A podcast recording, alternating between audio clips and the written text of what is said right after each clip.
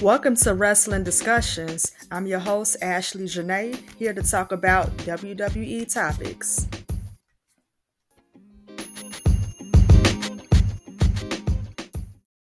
Welcome to Wrestling Discussions, Episode 5. I'm your host, Ashley Janae, and as usual, I want to thank God for blessing me to do another episode of Wrestling Discussions. And I also want to thank all of the listeners for tuning in to today's episode, which is going to be an amazing episode, by the way. It's because I have a very special guest. He's loving, he's supportive, He's awesome. He's funny. He's down to earth. He's a huge wrestling fan. He's my BFF besides my mom, and he's the best dad in the world. So I would like to welcome my dad to Wrestling Discussions. And how are you today? I'm doing great. How you doing? Oh, I'm doing good. Good, good. Yeah, I'm just looking forward to today's episode. Yeah, I'm I'm excited about today's um episode, especially the topic. Um me being a big sports fan, you know, just loving sports, eh, you know, it actually started with wrestling. Mm-hmm. And of course, um, you know, my first love was football. I actually played football, mm-hmm. high school. I played in um, college, and I also played semi-pro. So I'm excited about sports. I love sports. Mm-hmm. Yes, and the apple don't far far from don't doesn't far far from the tree because I'm into sports too, whether it's wrestling, basketball, um, football toward the uh Super Bowl. So yeah, definitely. All right, so tell the listeners about yourself. Well, um, I'm just you know one of them type of guys. I'm pretty much laid back. You know, I love to have fun. I love to laugh. Um, you know, like I said in the beginning, I'm definitely into sports. Sports has always been like, you know, my first love. Me mm-hmm. playing football as a kid coming up. Probably say I started maybe somewhere around maybe 10 years old, you know, just playing football. And mm-hmm. I actually fell in love with it. And once I went to high school, you know, that, that love just grew even more. So I actually started playing high school football. Mm-hmm. And then from high school football, I actually went to a um, two-year school, a junior college, mm-hmm. and I mm-hmm. played um, football there for a couple of years. And then after that, I joined the semi-pro league where I played mm-hmm. football for two years. Mm-hmm. So yeah. um, I have a, a, strong background and a strong passion for um, sports. Mm-hmm. Um, I've been a basically a wrestling fan all my life. I mean, wrestling I could say it may have started when I was maybe eight years old, mm-hmm. you know, to where I am now. And, you know, I still watch wrestling to this day. I just really enjoy the excitement. And I mean, it's just really fun. You know, mm-hmm. it's, it's, an exciting sport to watch, and um, the entertainment is great. Mm-hmm. Yeah, but that's cool then. So what so what was like your early memory of wrestling? What which wrestler do you remember seeing first and what match uh do you remember it was? Wow, you know, I in the beginning when I first got into wrestling, it mm-hmm. was um, the World Wrestling Federation, which was the WWF. Uh-huh. And it used to, you know, come on every Friday nights, mm-hmm. you know. And um, the first wrestler that actually stood out to me was um, the one and only Hulk Hogan. You know, um, mm-hmm. um, Hulk Hogan was like the king of wrestling. I mean, he was basically the WWF. Mm-hmm. And um, one of the first matches I saw with Hulk Hogan, he actually teamed up with Mr. T. Mm-hmm. And then Mr. T actually did a tag team, and um, they went against um, Big John Studd mm-hmm. and um, King Kong Bundy. I would never forget that match. Mm-hmm. And I watched that match, and um, I just fell in love with wrestling, and Hulk Hogan just basically stood out. I mean, I liked the way how he wrestled, and um, he was just great to watch, very entertaining. And then from there, it just basically took off and it just got even bigger. And, you know, I've been watching wrestling ever since. Mm-hmm. So um, the WWF was always there, but then I was also introduced to another wrestling federation, which was called the NWA. Mm-hmm. That was called the uh, National Wrestling Alliance. Mm-hmm. And you basically had a lot of um, wrestlers there. Um, Ric Flair was one that really stood out to me. One of my best friends, Karan, he was watching the NWA, and mm-hmm. I was mm-hmm. mostly watching the WWF. So mm-hmm. I was a huge Hulk Hogan fan. Nobody couldn't tell me that Hulk Hogan wasn't the best wrestler ever. So, um, you know, the WWF would come on Friday nights. Mm-hmm. Then Saturday evenings, the NWA would come on. So I wasn't really too much interested in the NWA, but my friend, he actually said, Hey, you got to watch this. I mean, these NWA wrestlers is mm-hmm. just as good as the WWF wrestlers. So I watched my first match with him and I saw um Ric Flair. Mm-hmm. You know, mm-hmm. Ric Flair was wrestling in a steel cage match. Um, mm-hmm. Um, he was actually wrestling Ronnie Garvin. I never forget that. The Hands of Stone, Ronnie Garvin. Mm-hmm. And um, I watched the match, and it was a little bit different from what I saw with the WWF, but Ric Flair really stood out. He was very entertaining. Mm-hmm. I mean, mm-hmm. this guy would really put on a performance.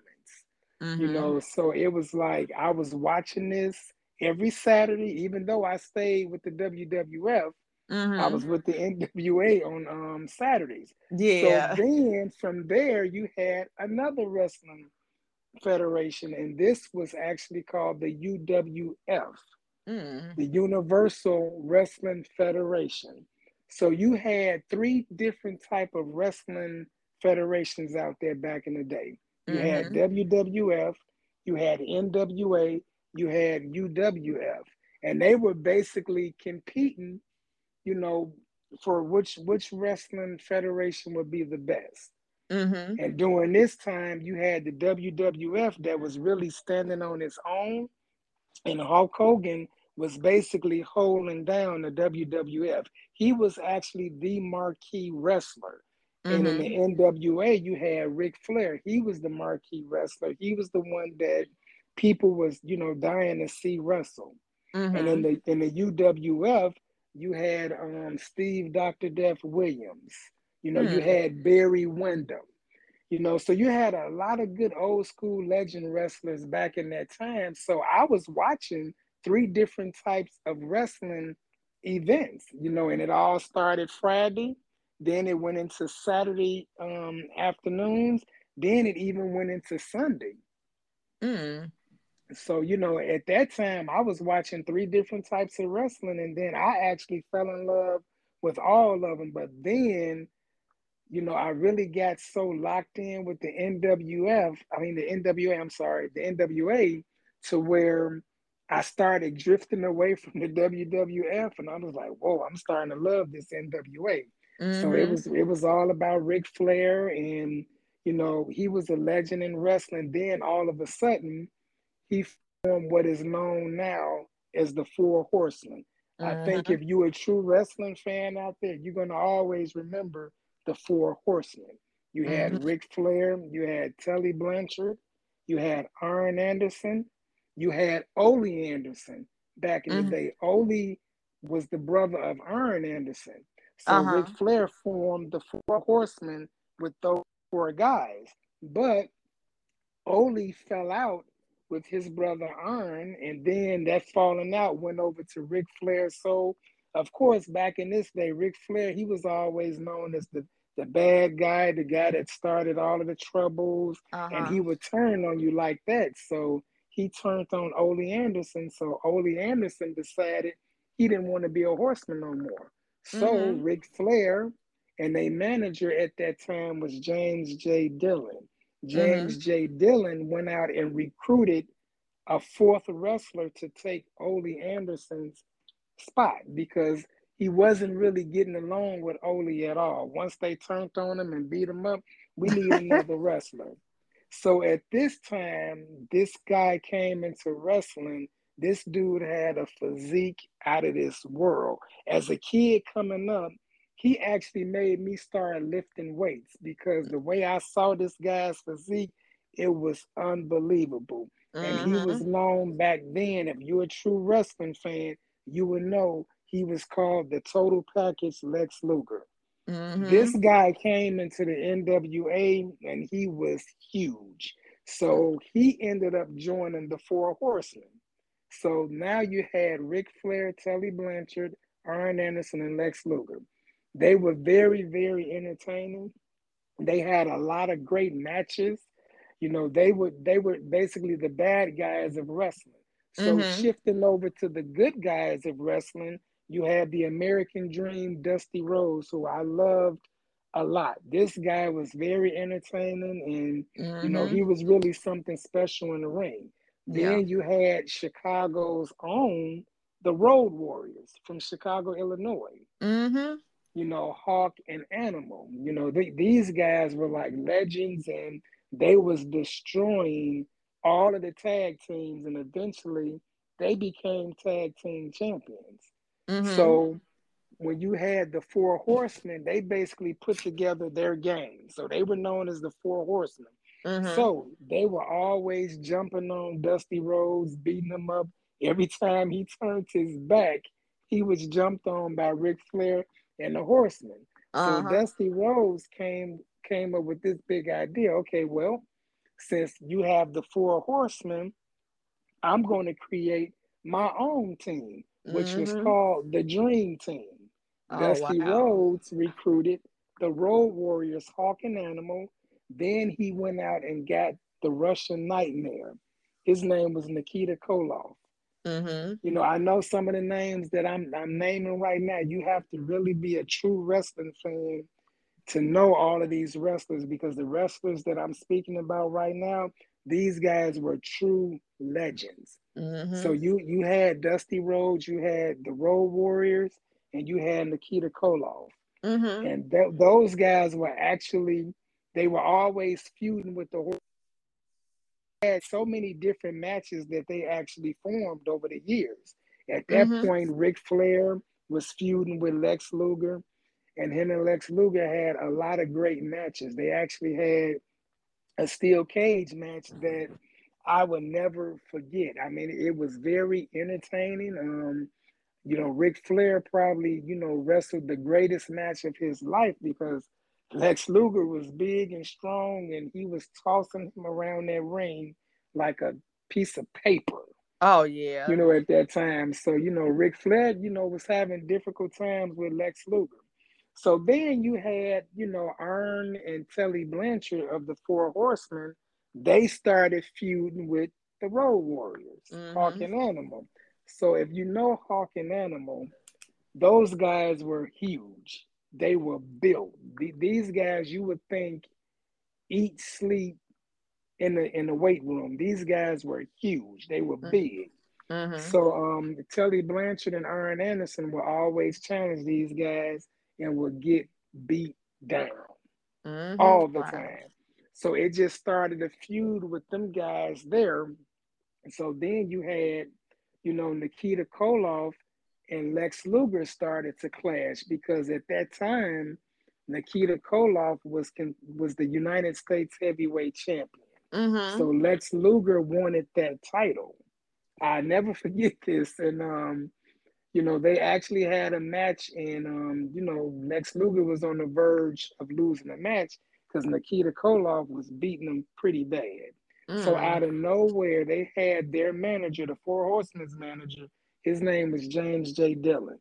This mm-hmm. guy was one of the, the toughest managers out there. Mm-hmm. If you mm-hmm. was beating up any of his four wrestlers, which was the Four Horsemen, he was going to cheat to make mm-hmm. them to help them win.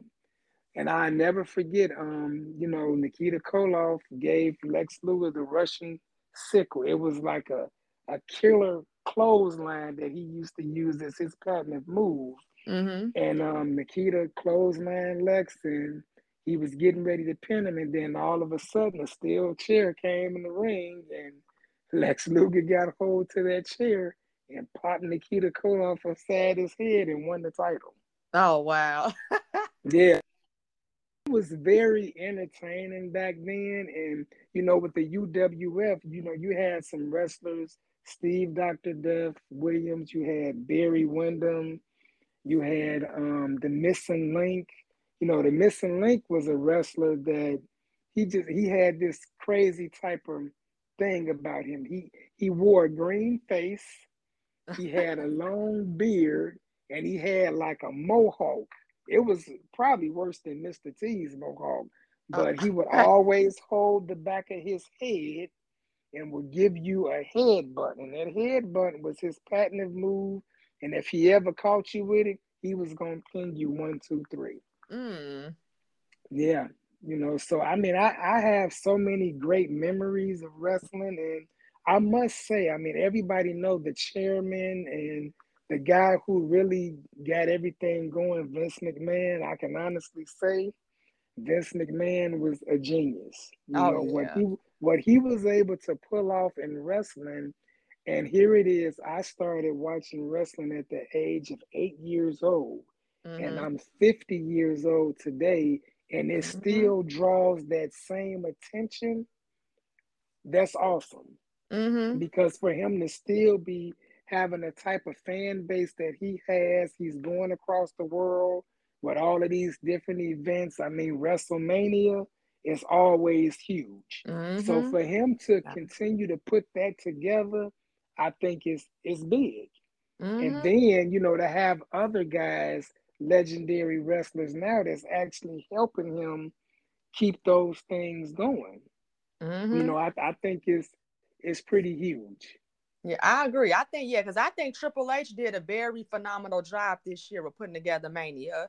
Because yes. if you think about it, it's already a two night extravaganza. So yes. it was 80,000 one one day and, and another 80,000. So you don't have a total of a, of 160,000 fans there. That's big there. Yes, you know, and I, I think too, I mean, you have to also, like you say, I mean, hats off to Triple H because he's been able to just keep things together. And then too, mm-hmm. it just goes to show you the businessman that Vince McMahon is to give that responsibility over to Triple H. And you can tell Triple H is very passionate about uh-huh. wrestling. He's very passionate about making sure that the fans are entertained and they're really enjoying the wrestling events. You yes. know, so it, the, the cards that he's putting together, like you say, uh, WrestleMania being two days, that was huge because back in my day, WrestleMania was always a one day event. And mm-hmm. in that one day event, you would always have a sellout. I don't think any WrestleMania event has ever been gone where it never sold out. I think mm-hmm. every WrestleMania has always sold out.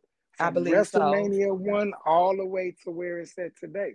Mm-hmm. So um, you know, you, you got to give um, Vince McMahon and Triple H a lot of credit for that because they're doing an awesome job because after all of these years, you still got, you know, a huge fan base mm-hmm. and the mm-hmm. viewers are out there. I mean, that that is really huge. And then when I look at some of the wrestlers that they have brought in now, so now I'm I'm transitioning into the WWE. So mm-hmm. now when Vince McMahon decided to um, change the WWF to the WWE, that was big.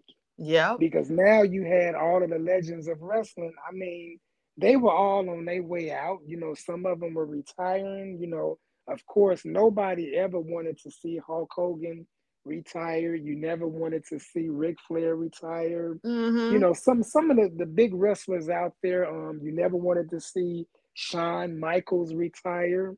Mm-hmm. You know, mm-hmm. but you you know, them guys actually they they did an awesome job for the years that they entertained us in the ring.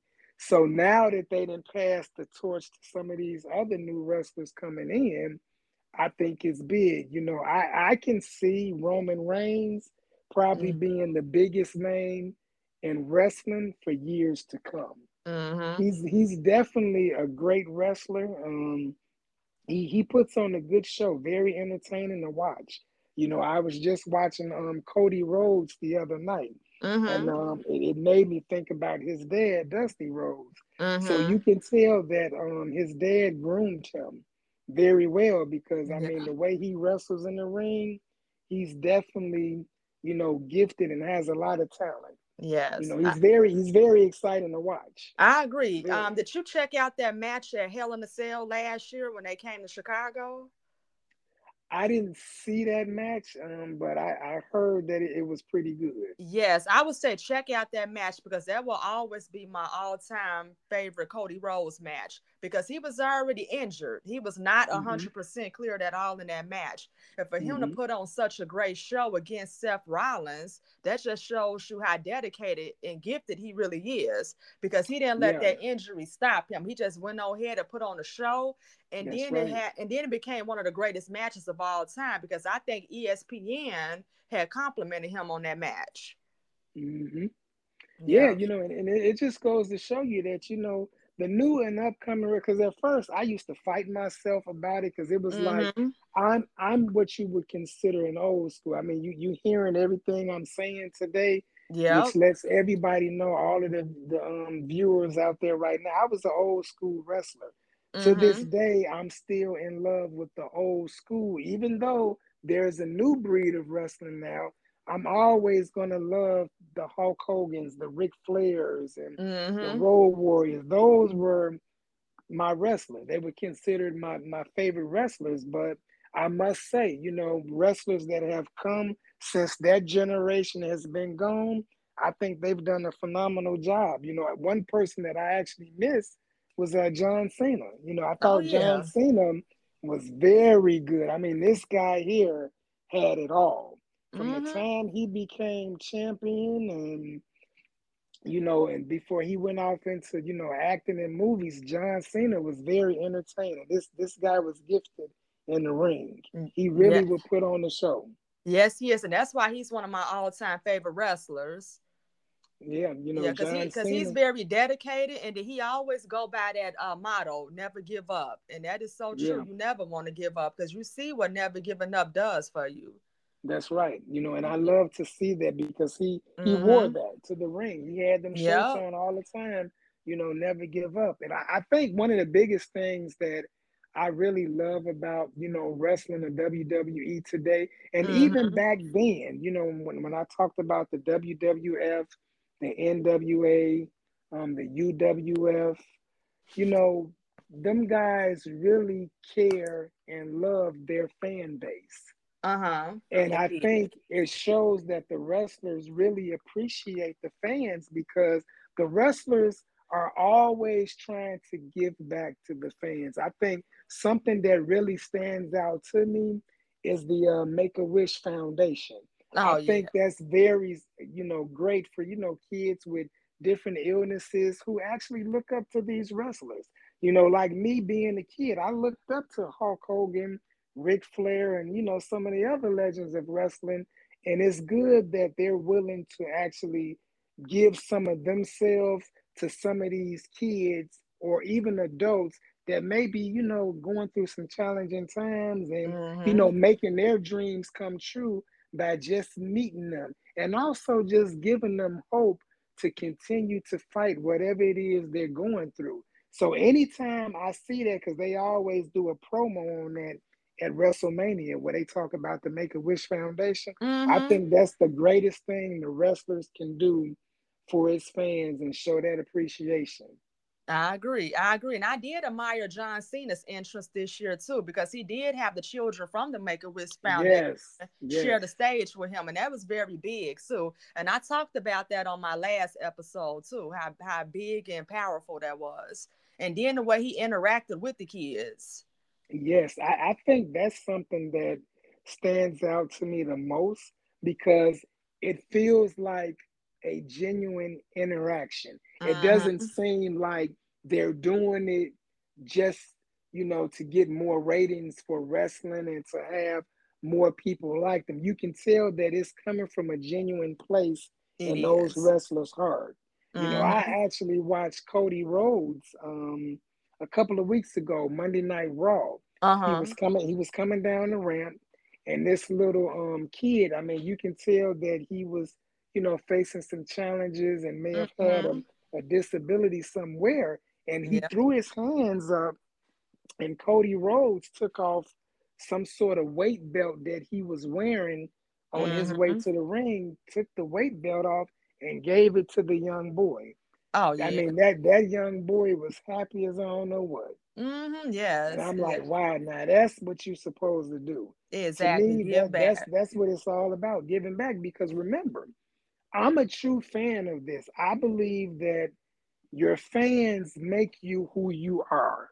So never, so never ever forget that the fans are the reason why you as big as you are today. Mm-hmm. If you think about it, Hulk Hogan wouldn't have never been as big as he was without the fan base that he had. Mm-hmm. Ric Flair wouldn't have never been as big. You know, even just you know, shine off of wrestling for a second. You, you even Michael Jordan, the greatest mm-hmm. basketball player to ever play the game. Uh-huh. Without without his fan base, he would not have ever been as big as he is today. I agree. He probably wouldn't even so, be selling as many shoes as he's selling. He wouldn't now, be so. selling as many shoes. Yeah. So yeah. it's like I'm just big on um, you know, mm-hmm. the, the mm-hmm. sports athletes and you know these guys. You know, when the fans, you know, reach out to you and the fans, you know, just want something simple like an autograph or a picture. You you should want to do that, and and that's something that I saw with the wrestlers in the WWE. I saw it in the WWF. I saw it in the NWA. Mm-hmm. I actually met Ric Flair in person and yep. I met Hawk and Animal in person. And I'll never forget it. you know, they had they had an interviewing part where you can meet some of the wrestlers right before the match begins. And um, you know, I walked up to the table and Ric Flair was like, um, you know, how you doing, son? You know, I said, I'm doing fine. And you know, he shook my hand and he was like, Good. He said, I'm glad to see that you came out. I said, Yeah. and then he said, Yeah, tonight is gonna be a big night. You know, and then Hawk and Animal, I never forget it. Mm-hmm. Hawk actually scared me because he was so big and so built. I mean, he, he uh. had muscles in his neck. Mm. That's just how big he was. Mm-hmm. And um, he just he was just asking. He's like, "You still in school?" I say, "Yeah." I wasn't gonna say no because I said no. I don't know, but I mean, it, yeah. it just goes to show you that them guys, you know, they they were always open to the fans, and to be able to get that close to them, that was huge. Mm-hmm. I know it was. Yeah. Yeah, because remember, those are your idols you looked up to, and then to finally have that moment, that's everything. Yeah, I also would never forget um you know, Ashley, when I took you and your brother when you were kids, you may mm-hmm. remember this. And I took you guys to our first wrestling event. Yeah. And we happened to be walking. We we were actually trying to get out of the, the stadium at that time. And we actually saw Umaga and some of these other guys that were sure actually did. and they street clothes and they were shaking hands and taking pictures. And we was trying to get close to them but we we wasn't able to get as close to where we could actually you know get pictures with them or whatever but i would never forget in that moment the way they were interacting with them fans oh yeah. i was like wow that that was just huge. Yeah it was. I remember that like it was yesterday. I want to say i saw shad gaspard and rest in peace to shad gaspard and then i saw umaga and rest in peace to umaga. And i remember seeing charlie haas. Now i actually tapped uh, Charlie Haas's and Umaga's shoulder before they left out the ring, before they left the arena. So that was a big moment for me too, because that was my first time ever getting close to a wrestler like that. Yeah, you know, and and I, it was it was a good thing that we was even able to get that close at that time. So I kind of remember, you know, the look you had in your face and your brother. Mm-hmm. I was very excited, you know, about that. Um, you know, one wrestler that actually stands out to me is uh, Rey Mysterio. Oh, of course. And the reason yes. and the reason why I bring up Rey Mysterio because he he just took over the WWE. The fans love Rey Mysterio. I actually watched him this past Monday in a six man bout where he his son was on the other side and I thought that was pretty entertaining. Oh, it was. And and just to see the um kids still to this day wearing the Rey Mysterio mask. I would mm-hmm. never forget your brother. I mean, you you might remember we went on a cruise. I think we went on a cruise when we mm-hmm. went to mm-hmm. Mexico. I think was one of the stops, and they were selling those Rey Mysterio mask. Mm-hmm. I bought your brother one, and once he put it on, he couldn't even take it off. I know, yeah, because you know, he, he, he was wearing that Rey Mysterio mask everywhere he went, mm-hmm. everywhere. Yep, because that was my yeah, that's my brother's favorite wrestler. And then too, Rey is so loved in Mexico too. Yeah. Yeah. Yeah, and he's you know, definitely, of course, loved in San Diego where he's uh from too.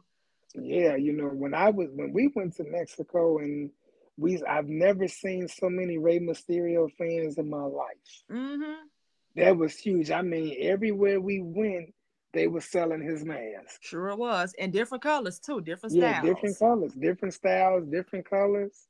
Yeah, that was huge. Uh-huh, And, and if I'm not mistaken, I had bought my cousin a Rey Mysterio mask too, because he was also a fan of Rey Mysterio. And of course, Yeah. I was a fan. I'm still a fan of him to this day. So yeah, now and I was just very, and it was just very an honor and a blessing to see him finally take his stand this year at the Hall of Fame because I felt like it was very well deserved. You think about it, this guy has been wrestling since 1989 you know, at 14, he's been wrestling. And then 30 years later, you still doing what you love to do and you happy and you very loved with what you're doing too.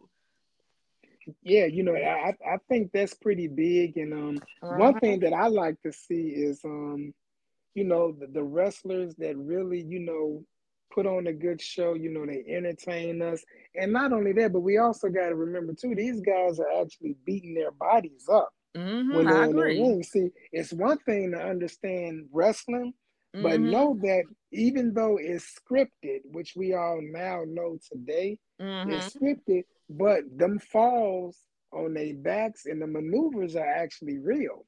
So they actually beating their bodies up physically just to entertain us. That's so true. So, you know, my hat's off to them. I mean, them guys are doing a, a pretty good job, you know, of course, to entertain us, you Mhm, know. So anytime you go through that for so many years and you've given your all, I think mhm. by rights, you should be in the Hall of Fame. I You agree. know, so it's like I want to see, you know, guys get they they justice due, and don't wait until they're no longer here. I agree. You know, I, hundred think a lot of people need to go in the Hall of Fame even quicker. Mhm. You know, um, I myself, I think um, I don't, I could be wrong, but I I'm not for sure if The Rock is in the Hall of Fame right No, now. No, he's not. But I look at The Rock. We all know what The Rock meant to wrestling. You Mhm. know, to this day, I'm a huge Dwayne Johnson fan. Mhm. I'm a I'm a fan of his as a person because when you talk about giving back, and I've seen videos of what this man has done for other people, and especially the kids and his Mhm. fan base and people that actually look up to him. You know, so I look at it. You know, The Rock. You know, he should be in the Hall of Fame right now. I agree. You know, he should be in there now. And I'm hoping to see John Cena in there, you know, at some point. You know, I'm, I'm sure he, he he should be there, you know. So Mm, that Yeah. that would be good to see some of these um wrestlers get their um they do. Yeah, I agree. I agree because it is sad when you watch the Hall of Fame induction and they induct people that's no longer here. It's, it is sad. Like I felt like it was a disappointment that Vader made it into the Hall of Fame last Mhm. year or maybe two years ago, but it's like he wasn't there to get the award. It took his son and wife to be up there to get the award, and Vader was just with us not too long ago.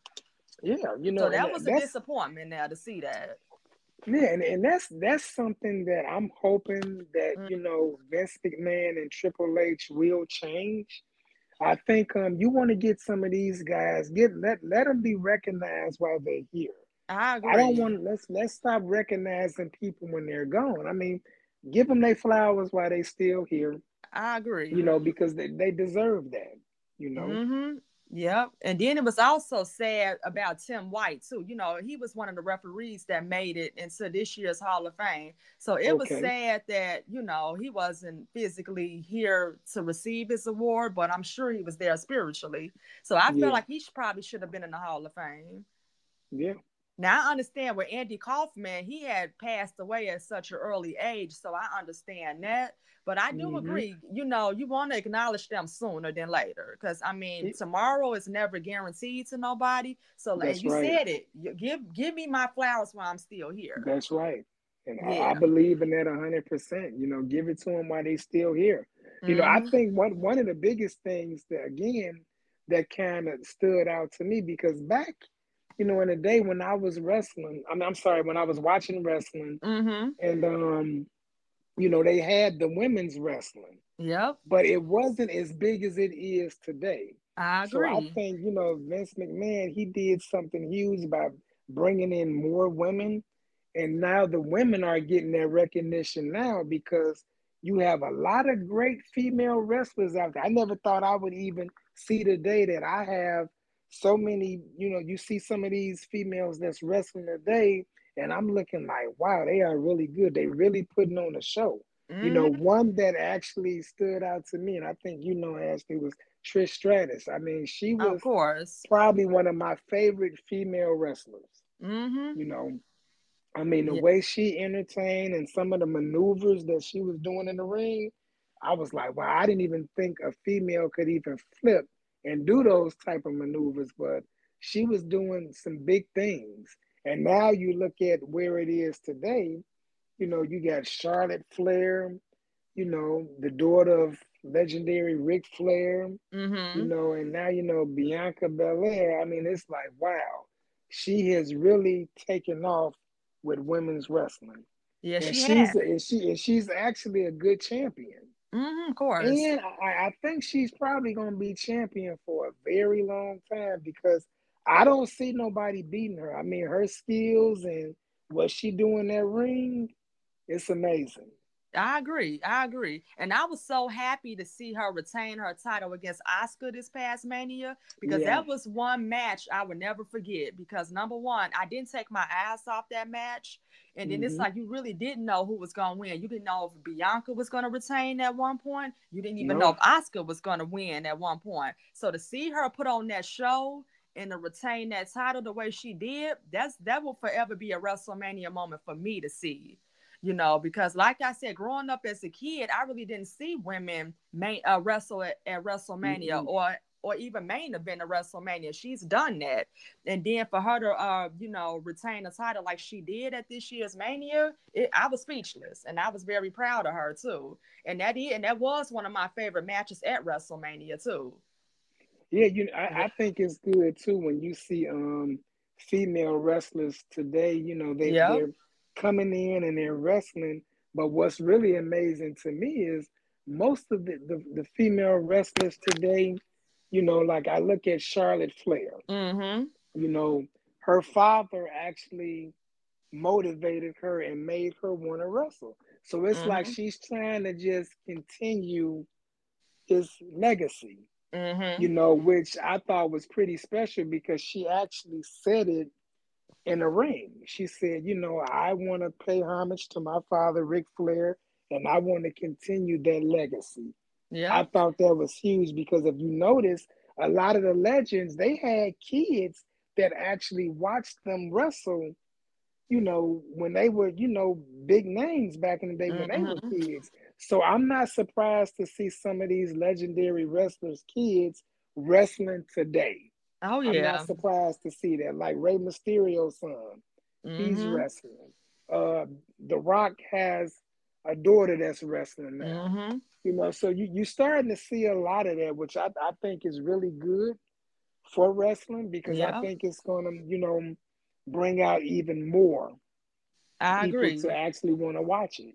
I agree. Like with the Usos and Solo Sikoa, they are the yeah. uh, sons of Rikishi, the Hall of Famer Rikishi. Yeah. And of mm-hmm. course, Roman Reigns, his father is Sika from the Wild Samoans, Afa and Sika. Yeah, you know, and I'm gonna tell you, I remember watching Sika wrestle. Mm-hmm. I remember watching the um Samoan wrestle. Yeah, the Usos' father. It was who you was referring to, right?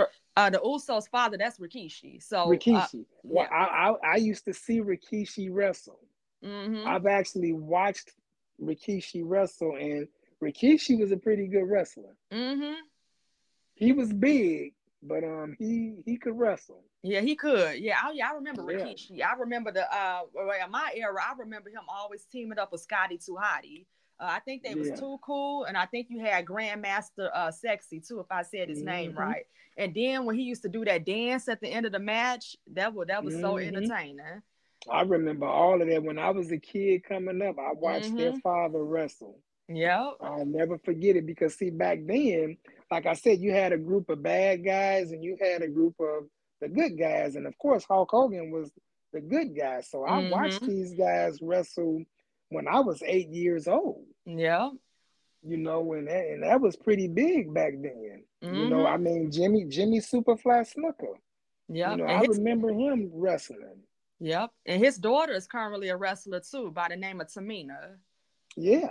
You uh-huh. know, so it's it's a proven fact that, you know, these kids actually got bit by the bug and now you see that they're actually wrestling now and they've become wrestling entertainment. Mm-hmm. Yep. You know, I, I think it, it's good for wrestling. Then too, I also think it's good when you see some of the legendary wrestlers come back mm-hmm. to this day and wrestle. Yep. You know, like I, I thought it was big for Trish Stratus oh, to yeah. come back, you know, and you know, do something and wrestle or whatever. So I, I think it's big. I think it's good when you can mix some of the old in with the new. That helps wrestling. Yeah, because, because they're mental. Yeah. Yeah, because a lot of people like myself that's into the old school wrestlers, mm-hmm. that's good. Yep. Yeah, yeah, it is too. And I, and I think that was a smart idea to bring the legends back too. Yeah, because you know you got Lita that's back, and then mm-hmm. um you know of course Trish is back. So it's like they back and they're like uh mentoring the um the uh the young talent. That's what I like. Yeah, and, and, and that's basically what they're doing. I mean, this year in WrestleMania, when you saw John Cena come back and wrestle, mm-hmm. you know, mm-hmm. I I thought that was huge. You know, John Cena is a legend. Yeah, he is. You know, and, and you know, he really don't wrestle as much as he used to but just to have him involved in some type of WrestleMania event, mm-hmm. I think is big. You know, yeah, it was. They they do that. You know. Mm-hmm. Yeah, John was was pretty big. Yep, I agree. Cause I I would have to say my favorite John Cena match was when he came here to Chicago for WrestleMania 22. He okay. wrestled John Cena. I mean, I'm excuse me. He wrestled Triple H that year and retained his title yeah. at Mania. I would never forget that match. I actually thought he was going to lose. And mm-hmm. I'm here to mm-hmm. tell you that was one of the most entertaining matches I've ever seen. Yeah. I've seen quite a few matches, but that was one for the memories. That that was that was one of the greatest matches ever. Yep. And then for him to go on ahead and wrestle the legendary HBK Shawn Michaels um yeah. the next year at WrestleMania, the yeah. headline, I believe. Yeah that was a good match too. You know, I think one of the matches that I will forever remember, and I, I would probably have to say this might be one of the most WrestleMania matches since you know I saw Hulk Hogan for the very first time in WrestleMania, mm-hmm. and that was watching The Rock and John Cena. Oh wrestle. yeah, historic. That was huge, historic. You know, I mean, wow, that, that was. I mean, the ratings for WrestleMania just for that match was huge. And then to turn around and do it again the following year. Mm-hmm. You know, The Rock won the first match, but then John Cena got his title back a year later. Sure that did. Was big. Yeah, that because it's like we would have never thought in a million years we would see that. No. No. So that's Not what made all. that match so entertaining and special. And it was so good they had to do a documentary about uh, that ma- leading up to that match, which was very good, and it is on a Peacock app as well. Yeah, but yeah, I gotta know, say that will be one of my favorite The Rock matches and John Cena matches because they put on the show, and then The Rock yeah. ain't missed the beat too. The way he wrestled. Cena both them years, you would have thought he have he's always been a current wrestler, but really we know that he was acting at this point too. And then for him yeah. to make a comeback both years the way that he did, he did his part yeah, you know, it's it's like riding a bike. You know, this guy, anytime they come back and they mm-hmm. are part of WrestleMania or any type of wrestling event, they put on a show. You know, like another wrestler that stands out to me will always be The Undertaker. This guy had a WrestleMania record for being yes. undefeated for years. I, mm-hmm. I forgot the number, but just to know that he was undefeated in WrestleMania for all of them years. Yep. That was big. Yep, and wrestled all them legends. So yes. Yeah. So you know, yeah, so, so he will have it, and nobody will never duplicate that uh, record either. No, You know, I, I think if anybody could probably duplicate that record, I would probably think well, it could be Roman Reigns. You know, I don't know. But um, but you talking about some years because Roman Reigns, I don't know how many WrestleManias he's actually been in thus mm-hmm. far. Yeah. But I do know um the Undertaker, how many matches was he like 33 or 34 WrestleManias? Oh, it was a lot. I want it was it was it was definitely over 20 WrestleManias that he's been involved yeah. in because he started that streak back in the 90s. So that tells you yeah, how long so that's he, been. Yeah, so. he was undefeated for some years. So mm-hmm. I think if mm-hmm. anybody's able to do that, I would probably say Roman Reigns. He can, yep. he can possibly do it.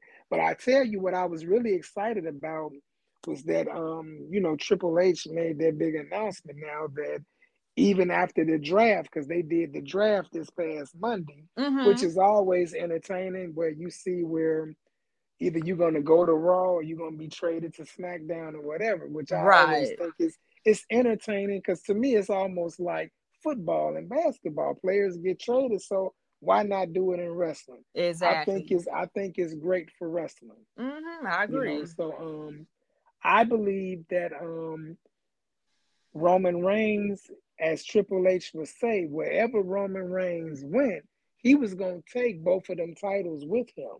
Mm-hmm. So I think the best thing that they could have done was came out with the world championship title. Because if you look at it, you haven't really had a world championship title in years. You haven't really had a world champion. Mm-hmm. So Triple H was like, you know what? We're going to crown a new world champion. So and then the belt that they showed was amazing.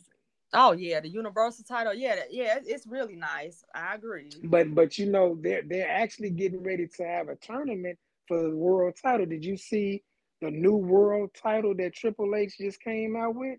So Triple H, basically, when Roman Reigns get traded wherever he goes, Roman Reigns is going to have to take both of them titles with him. Okay. So Triple H then came out with a new championship belt now. Now it's called the World Championship. So it's the basically unifying those belts together. No, it's not even unifying it no more. Really? This is a separate title, yes. Oh wow. Now you finna be the world heavyweight champion. See, back in the day, Ric Flair held that title. Oh yeah. Ric Flair was the world heavyweight champion. But now that they didn't, you know, unified belts or whatever, Roman Reigns have both of them titles now. Okay. So Triple H made the big announcement two weeks ago. Well, Roman Reigns has earned the right to take both of those titles with him. So what I decided to do, I'm going to come out with a new champion, and it's going to be called the World Heavyweight Champion. Mm. And they got a brand new belt. I mean, you probably missed that episode, but it was two weeks ago. You can probably catch it on Peacock or wherever you can kind of get the um the rerun or the replay or whatever, and oh, you will yeah. see they have a brand new world heavyweight championship belt. Actually, I think it's going to be coming up in an event where they're going to kind of have a tournament to see who's going to be the world heavyweight champion. Oh, okay, okay. Because I know Backlash yeah. is coming up this Saturday, so I I don't know if they're going to crown it then. I don't I don't I want to say he said Night of the Champions, something, something okay. he said. Okay, yeah. I forget it. It was one of them.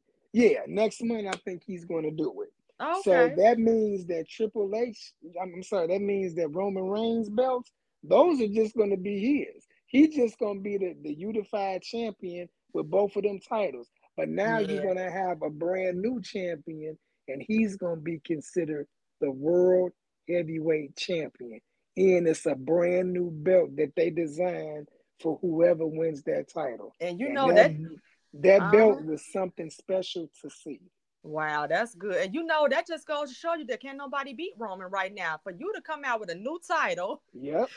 That's yep. telling you right that's, there, and can't nobody beat Roman right now. So that's just they, that's just making room for somebody else. Yeah, and, and I and, I and think, smart. You know, yeah, I think for Triple H to come up with that you know, to, to do something big like that, it does says a lot about Roman Reigns because I don't see nobody beating Roman no time soon. I honestly Mm-mm. think he's probably gonna stay the unified champion for quite some time. You know, he's yeah. gonna have both of them belts, but the world heavyweight champion, you know, I started thinking to myself, who could I picture being the heavyweight champion? I'm gonna tell you this, and I could be wrong. Uh-huh. But I got a, a I got a funny feeling that the world heavyweight champion is probably going to be Cody Rhodes. I said that too. I was thinking that I, it's going to be him.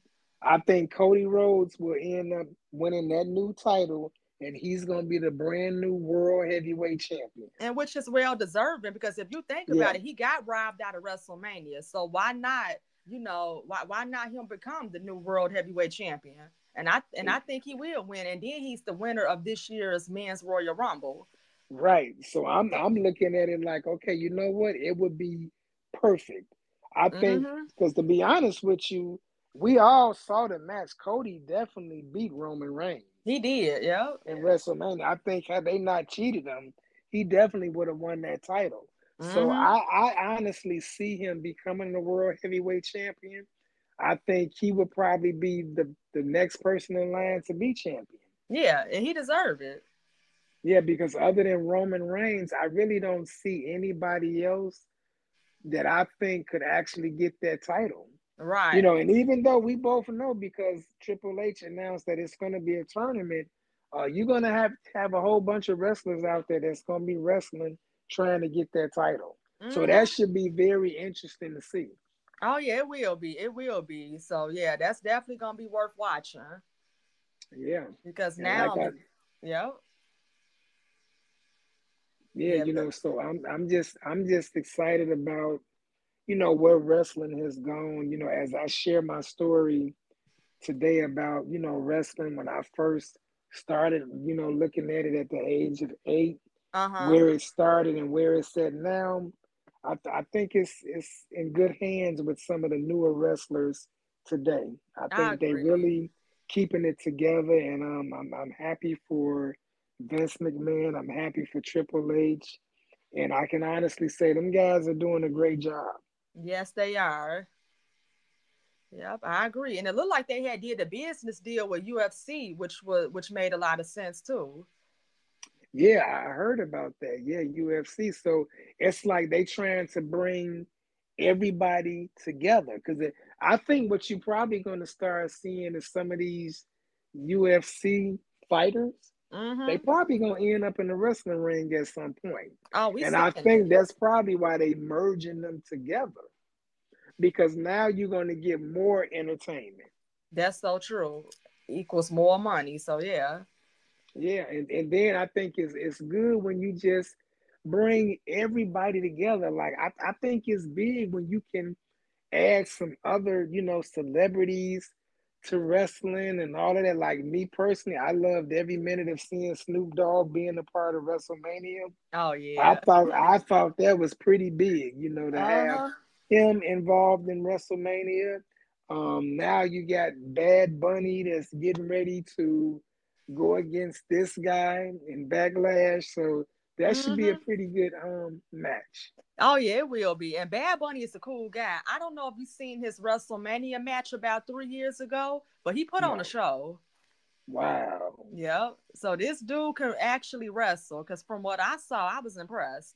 And then it was talked about. Uh, I think ESPN talked about it as well. So anytime mm-hmm. you know ESPN track the story, you know it's great. Yeah, you know, I um I was shocked because I'd never really heard about Bad Bunny. I didn't uh-huh. even know who he was. Oh yeah. But I, I think they I think he was is he a singer, a rapper or something? He, yeah, I think he do both, but I think mostly okay. he's the rapper. He a Puerto Rican Okay, rapper. yeah. Yeah. And um so when I saw the way that guy was pulled into that ring and you know, I, I, keep forgetting the guy's name, the bad guy that beat him up. Oh, Damian Priest from Judgment yes, Day. Yes, Damian Priest, yeah. Uh-huh. So as you can see, I'm still trying to get better with some of these new wrestlers. Yeah. Damian Priest, he beat that boy some awful. Mm-hmm. so I already know. table. oh wow, they they stay. That's gonna be a good match to see. Mm-hmm. Yeah. Yeah, because he been, yeah, like you said, he been beating him some awful, slams him through the table, had him go to the hospital, all that. Yeah, so you know, I, I look at it, I think it's good, um, the way, you know, some of these matches are put together because mm-hmm. it's entertainment. Yeah. It's entertainment. Like me, I would have to say if everybody out there has a dream match that they would love to see. Mm-hmm. My dream match right now, today, as we speak, would be The Rock versus Roman Reigns. Oh, of course. Yeah, I'm really too. hope I'm really hoping that Triple H put this match together, that he can somehow find a way to get The Rock back involved in wrestling because I think the fans would love to see this. I think it would be big for WrestleMania. Mm-hmm. And I, I think it'd just be big for wrestling because you think Roman Reigns has been undefeated for so many. Yeah, years. Is it a thousand days? No, I want to say uh, it was about about that amount, nine hundred and something days. Mm-hmm. Yeah, yeah. So nobody's beat him. So mm-hmm. I'm like, you know, it would be great to see them put The Rock and Roman Reigns together. That would be my WrestleMania dream match. Oh yeah, I agree. And you know what's and it's funny that you say that because uh, after the Royal Rumble, you know they had a press conference. So uh, yeah. Triple H was questioned by one of the um by one of the people backstage, asking is they gonna get The Rock to come back to wrestling to wrestle Roman Reigns for the title? And then Triple H response was basically like he's incredibly busy. But see, he might just be saying that because he don't want to spoil anything. So you just never exactly. know. That could be in the works. And you know what? I honestly believe it is in the works. It's just a matter of time because if you listen to Triple H's press conference, which for the very first time, I'm, I'm here to tell you, mm-hmm. in all of my years of watching wrestling, I've never ever listened to a press conference after WrestleMania. Mm-hmm. But I mm-hmm. did that this year. Yeah. And when I heard Triple H talking about some of the matches that he was putting together, I can tell this man is is really, really into what he's doing, and he's really trying to give the fans the best they can possibly see in that ring. Mm-hmm. So he loves the entertainment, and he loves for the fans to be entertained because he don't want the fans to see boring matches. Uh-huh. You know, he want the fans to see big matches. And I think I that's big, you know. So just listening to him talking, I honestly believe this man is willing to do whatever means necessary to make big matches happen, even some of the dream matches. Like, you know, he was asked about the Rock wrestling Roman Reigns. Mm-hmm. I actually believe at some point it's gonna happen.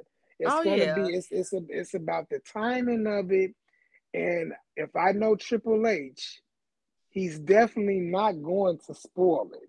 That we do know. It's oh, going to nah. be a surprise.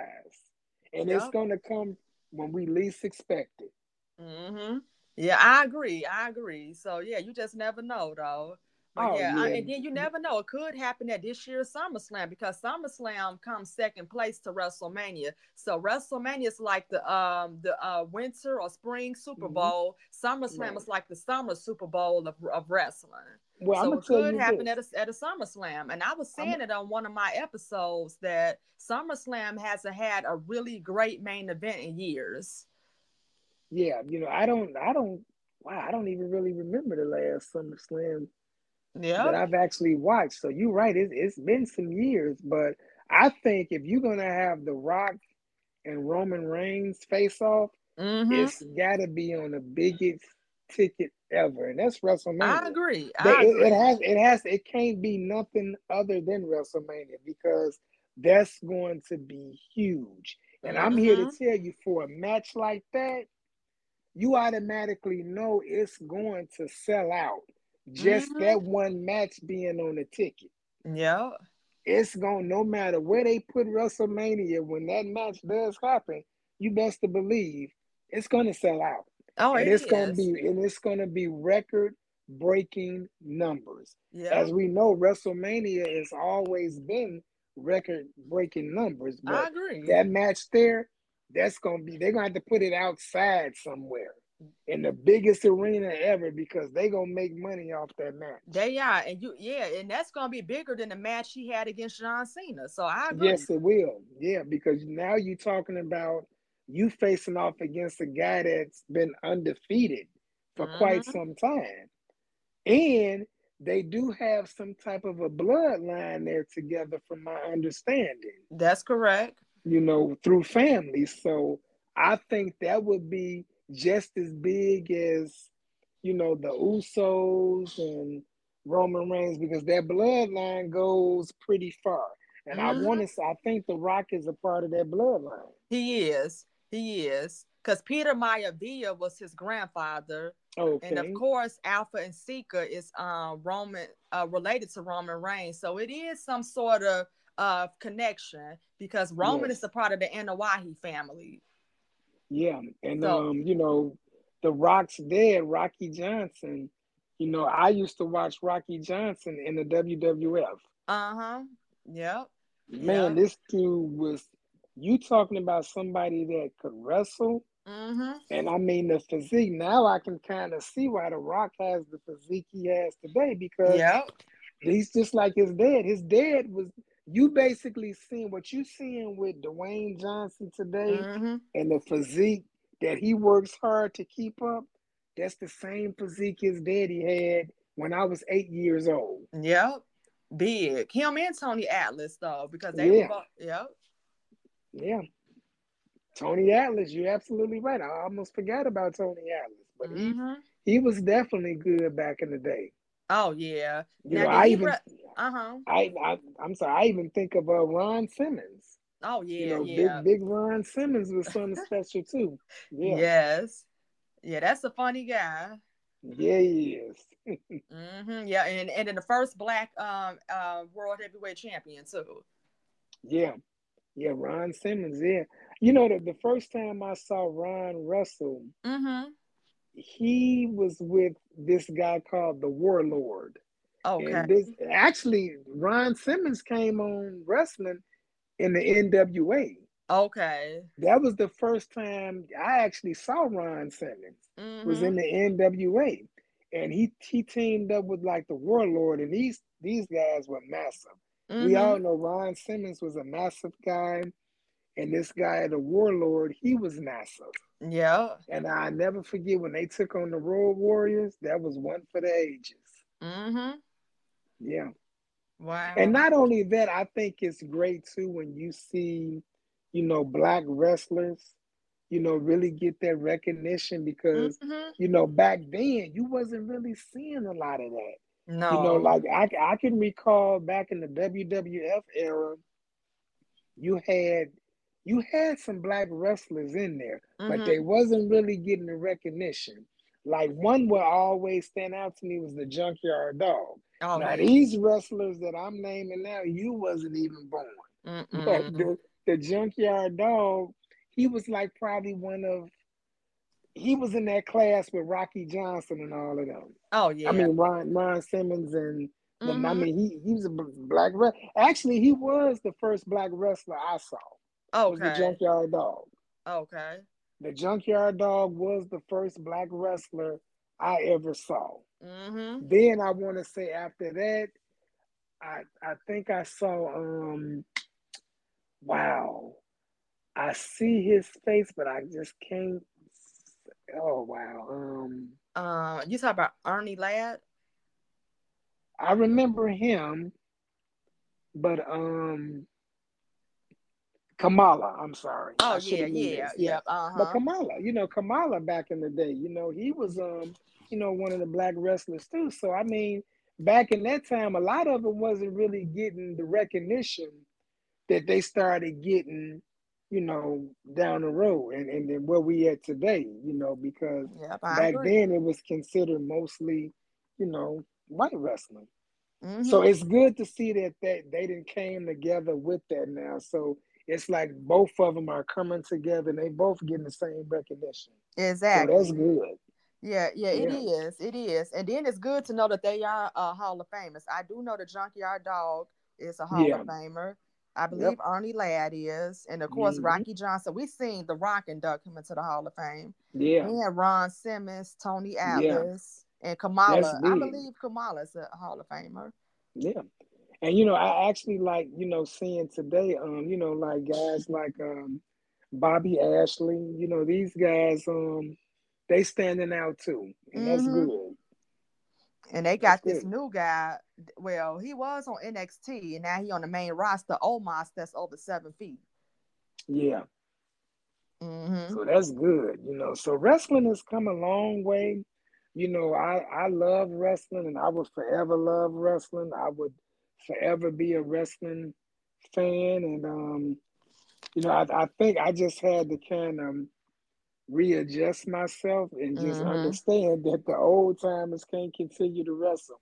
You know, I I felt so bad when Ric Flair finally retired. Oh yeah, I, I just felt match. like you know, yeah, I felt like he could just wrestle some more. But you got to understand, them guys have beat their bodies down for years to entertain us. So, you know, you got to bring in the new. Yeah, that's true. That's true. Now I heard that Ric Flair did make a comeback um just for one match. Was that last year? Yeah, I, I, saw that he did. He uh-huh. did, and um, he he didn't really do too bad. You know, mm-hmm. I, I think they they put him in a good position where they didn't have to worry about him getting hurt.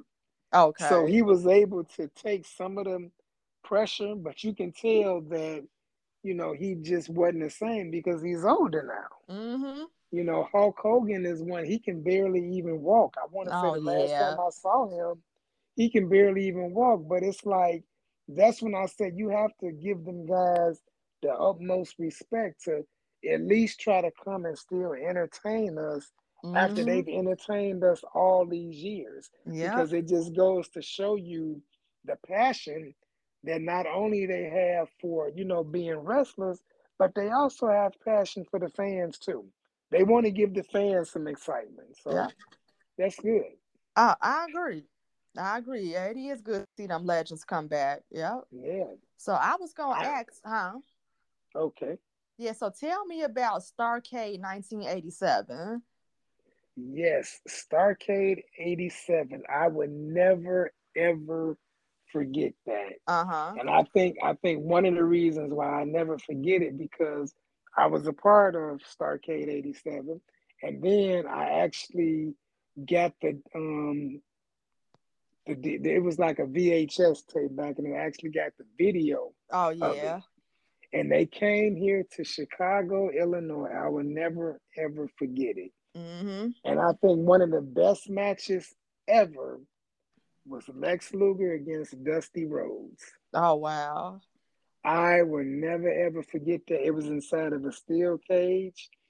Um, the performance that Dusty Rhodes and Lex Luger put on, it was unbelievable. I can honestly say them guys really beat their bodies up to entertain us that night because it was definitely one for the ages. Mm. You know, on that night also, Ric Flair regained his World Heavyweight Championship title back from the hands of Stone, Ronnie Garvin. Mm-hmm. You know, Ronnie Garvin had took his title, and um, they had that rematch in Starrcade. It, it was huge. Wow. I mean, I, I've never seen a wrestler take a beating the way he took that beating, mm-hmm. but he mm-hmm. found some way to still come back and regain that title. That's something I'll never forget. That was huge. Wow. The Road Warriors against Tully Blanchard and Arn Anderson of the Horsemen. Mm-hmm. And the Road Warriors beat them so bad that night. but the ref but the referee cheated and disqualified them for something. For I, I want to say, if I remember correctly, Arn Anderson had ran up on Animal and Animal ducked Mm-hmm. And Arn went over the top rope. If you remember wrestling back in the day, you couldn't throw a wrestler over the top rope. If you did that, you automatically were disqualified. Never knew that. Okay. So I I saw the Road Warriors lose that match. Mm-hmm. I'm like, wow, you got to be kidding me. So sure enough, you know, they, they lost that match. So, you know, those were some big, you know, um, names that night. And then I also saw um, Nikita Koloff. He was the world television champion. See, back in this time, you had all type of different belts. Mm-hmm. So you had a television champion, and he went against Terry Taylor. Uh-huh. You would you would have to be an old school legend to know a legend viewer of wrestling. Let me let me just say it that way. You got to be a, a legend viewer of wrestling to know Terry Taylor and some of these guys I'm bringing up right now. Mm-hmm. That match um, with him and Nikita, that that was huge. Oh yeah. Yep. Yeah, and, I'm um, sure was. Nikita Kol- Nikita Koloff won that belt. He gave him the Russian sickle. The Uh-huh. Russian sickle was his patented move. He would give you this monstrous clothesline that would Mm. knock you into tomorrow. Nikita Koloff was big. oh wow. And then I watched um Sting was a part of a six man. mm-hmm. Yeah, you know, that night. And um they actually won. And Sting was always actually a good wrestler. You Oh, know, yeah. I mean he he really was a good entertainer. You know, Yeah. he really, you know, put himself out there big time. I thought Sting was probably just as big as Lex Luger back in Oh, yeah. the day. Yeah, because when I think of uh-huh. hmm Go ahead. Yeah, because when I think of Sting, I think of the I think of WCW. See, when I was Yeah. uh, yep, when I was coming up, I just remember Sting from WCW because when I played that game, WCW Mayhem, I will always choose Sting. He always stood out to me. Yeah. You know, Sting, you know, he you go way, you going way back when you talk about Sting, you know, and uh, he's definitely was one that would would would give his all. You know, I mean, Mhm. Sting actually, what what what was it? TNA wrestling. I mean, didn't he go to some other federation with him and. Hulk Hogan toward the end? Now, you know, this was probably towards the end of his career, but um, still, you know, Sting was very entertaining to Uh-huh. watch. Yep. Yeah. And him You and know, uh, so the start- Ultimate Warrior used to uh, work together. Yes, yes. How can we forget the Ultimate Warrior? You know, the Ultimate Warrior was something special. When I look at the Ultimate Warrior's physique, he was Mhm. just he was the total package. He was like Lex Luger. Yeah. I think him and Lex probably had the best bodies in wrestling. I Mhm. don't think there was ever nobody built like them guys. And when I say built, I mean they they were huge, they were cut up, I mean well defined. So you know these guys stayed in the gym and they was working out hard just to entertain us. Mhm. Yeah, they was. You know, yeah. So they they um they was really doing and of course, you know, you you had some wrestlers that may have, you know, passed away, you know, due to using some of the performance type of drugs, I want to say. Oh yeah, with the steroids. yeah. Yeah, with the steroids and things of that nature. Um, it was really big to me when Lex Luger came out and talked about that he was using steroids because yeah. he really wanted to have the best physique he could have in wrestling. You know, Mhm. which was was something like I didn't know that Lex um played with the Green Bay Packers, but I think he got cut. Oh, okay. Never knew. And and when he got cut, he decided that he wanted to be a wrestler. So he just started lifting weights, you know, because Mhm. his real name was Larry Pfohl, okay. you know, and his wrestling name was Lex Luger. Uh You know. I was such a fan of his. I researched everything about him. You know, he's from Chicago, and um, you know, he was just really, you know, he was a big wrestler. Mhm. You know, and um, I think now he's dealing with some things. I want to say he's in a wheelchair to this day, something with his spine. But um, Oh yeah. you know, Lex would tell you, you know, you know what the wrestlers would go through just to entertain us, and what they put their bodies through. It's unreal. Mhm. Yeah. Yeah, I could believe it too. That's why they tell people not to try that at home. I actually remember when they criticized Vince McMahon for steroid use in wrestling. I never forget it actually Mm-mm. made the news because wow. a lot of these wrestlers they were like big and strong and just really built, but then Mm-hmm. they noticed some of them were starting to pass away of complications or whatever. Mm-hmm. So I, I think it came down to the fact to where some of these wrestlers were using steroids. Mm-hmm. It was causing all type of rage. It was causing some of these wrestlers to be suicidal. Mm-hmm. You know, I mean, it was it was doing all type of things. So Vince knew he had to clean up wrestling, and I Mm-hmm. think at that point, that's when he decided to make it WWE, Oh World yeah. Wrestling Entertainment. Mm-hmm. That's when it became more entertainment because he knew guys were using all of these enhancements just to grow their bodies, Mm-hmm. you know. But once it, you know, gained that national attention, he knew he had to cut back on it and make sure that none of these wrestlers was using it. Oh yeah, yeah. Cause they because they had to fire some wrestlers that was using them, like Scott Steiner, for instance. You know. Oh yeah, yeah. Scotty, you know, he yeah, it's funny you bring him up, but you know, Mhm. Scott Steiner was I, I used to love them guys. Him and his brother Rick Steiner. Yeah. They they were the, they were in the NWA and they were a tag team together. They both were, you know, blood brothers. Mm-hmm. And I always thought, you know, Scott Steiner, I mean, I've seen some arms, but I've never seen arms like that in my life. Nah, me This guy had arms as a man you can only pray for Mm-hmm.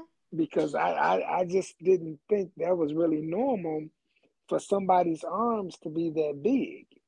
But I Mm-hmm. mean, just getting away from, you know, his physique, I mean, again, he was another guy that was very entertaining in the ring. Mm-hmm. I mean, it wasn't really nothing he couldn't do.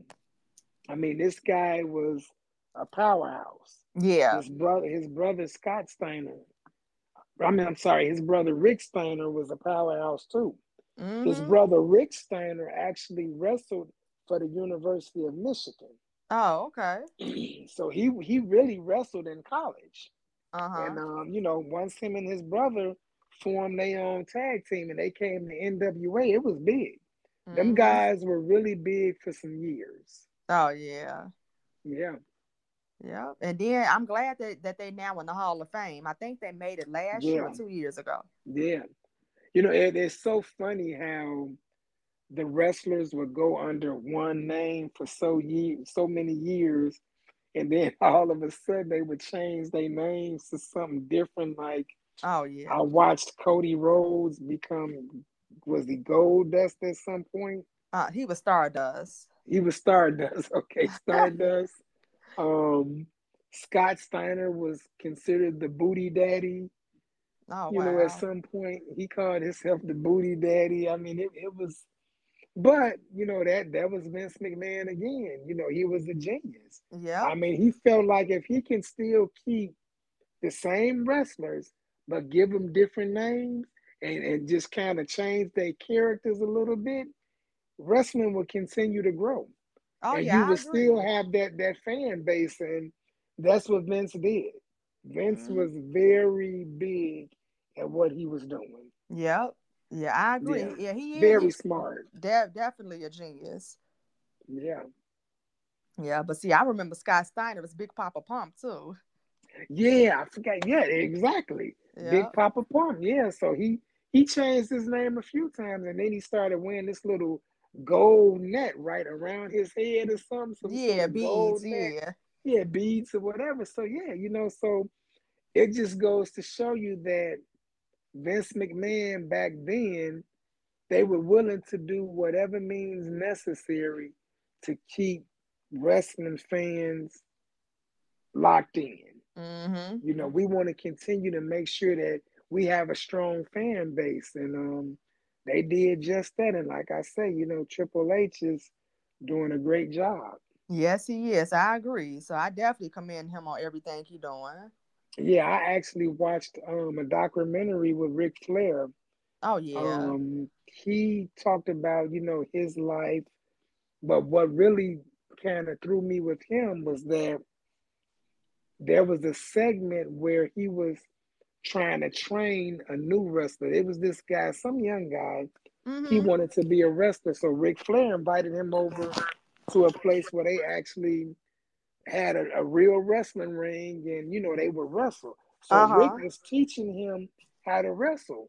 But what he didn't know, and what I didn't know, is that the wrestlers had to practice how to fall because that mm-hmm. ring mat was really, really hard.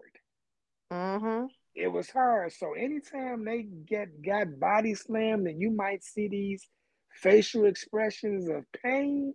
Oh, that was real because they say that mat wasn't no joke. No, Ric Flair was actually teaching them you got to fall like this. Uh, you got to fall like this. Make sure you put your back in it. Ric Flair hit that mat probably 10 hard times just to show that boy. Mm-hmm. I was like, wow. Wow. Well, yeah, because that's the real deal, though. Yeah. Mm-hmm. And then and, and you have to learn how to fall properly so you don't injure yourself. Yeah, exactly. That's what he was teaching them. He was teaching them how to fall. You know, it's like all type of maneuvers, like with Rey Mysterio, all of them flips. These guys practice that so that they can make sure that when they in that ring, they don't seriously hurt themselves. Mm-hmm. I agree. You know, yeah, of course, you know, wrestling has had some some sad moments. Um, I want to say Bret Hart's Owen Hart. You know, I would never forget he actually died in the match. Mm-hmm. Yeah. You know, and um, that that's how you know they have to make sure that they on top of their game with these maneuvers because yeah. you know one bad mistake it can cost you your life. That's true. And then the sad part is Owen was making the entrance. Yeah, yeah. Yeah. So yeah. yeah. that was real sad. And they had did a documentary about that. I don't know mm-hmm. if you mm-hmm. heard about this series that come on YouTube. It's called The Dark Side of, of the Ring. I haven't seen it, but I, I think I did hear of it. Yeah, yeah. so I would check it out. They do have an episode about him.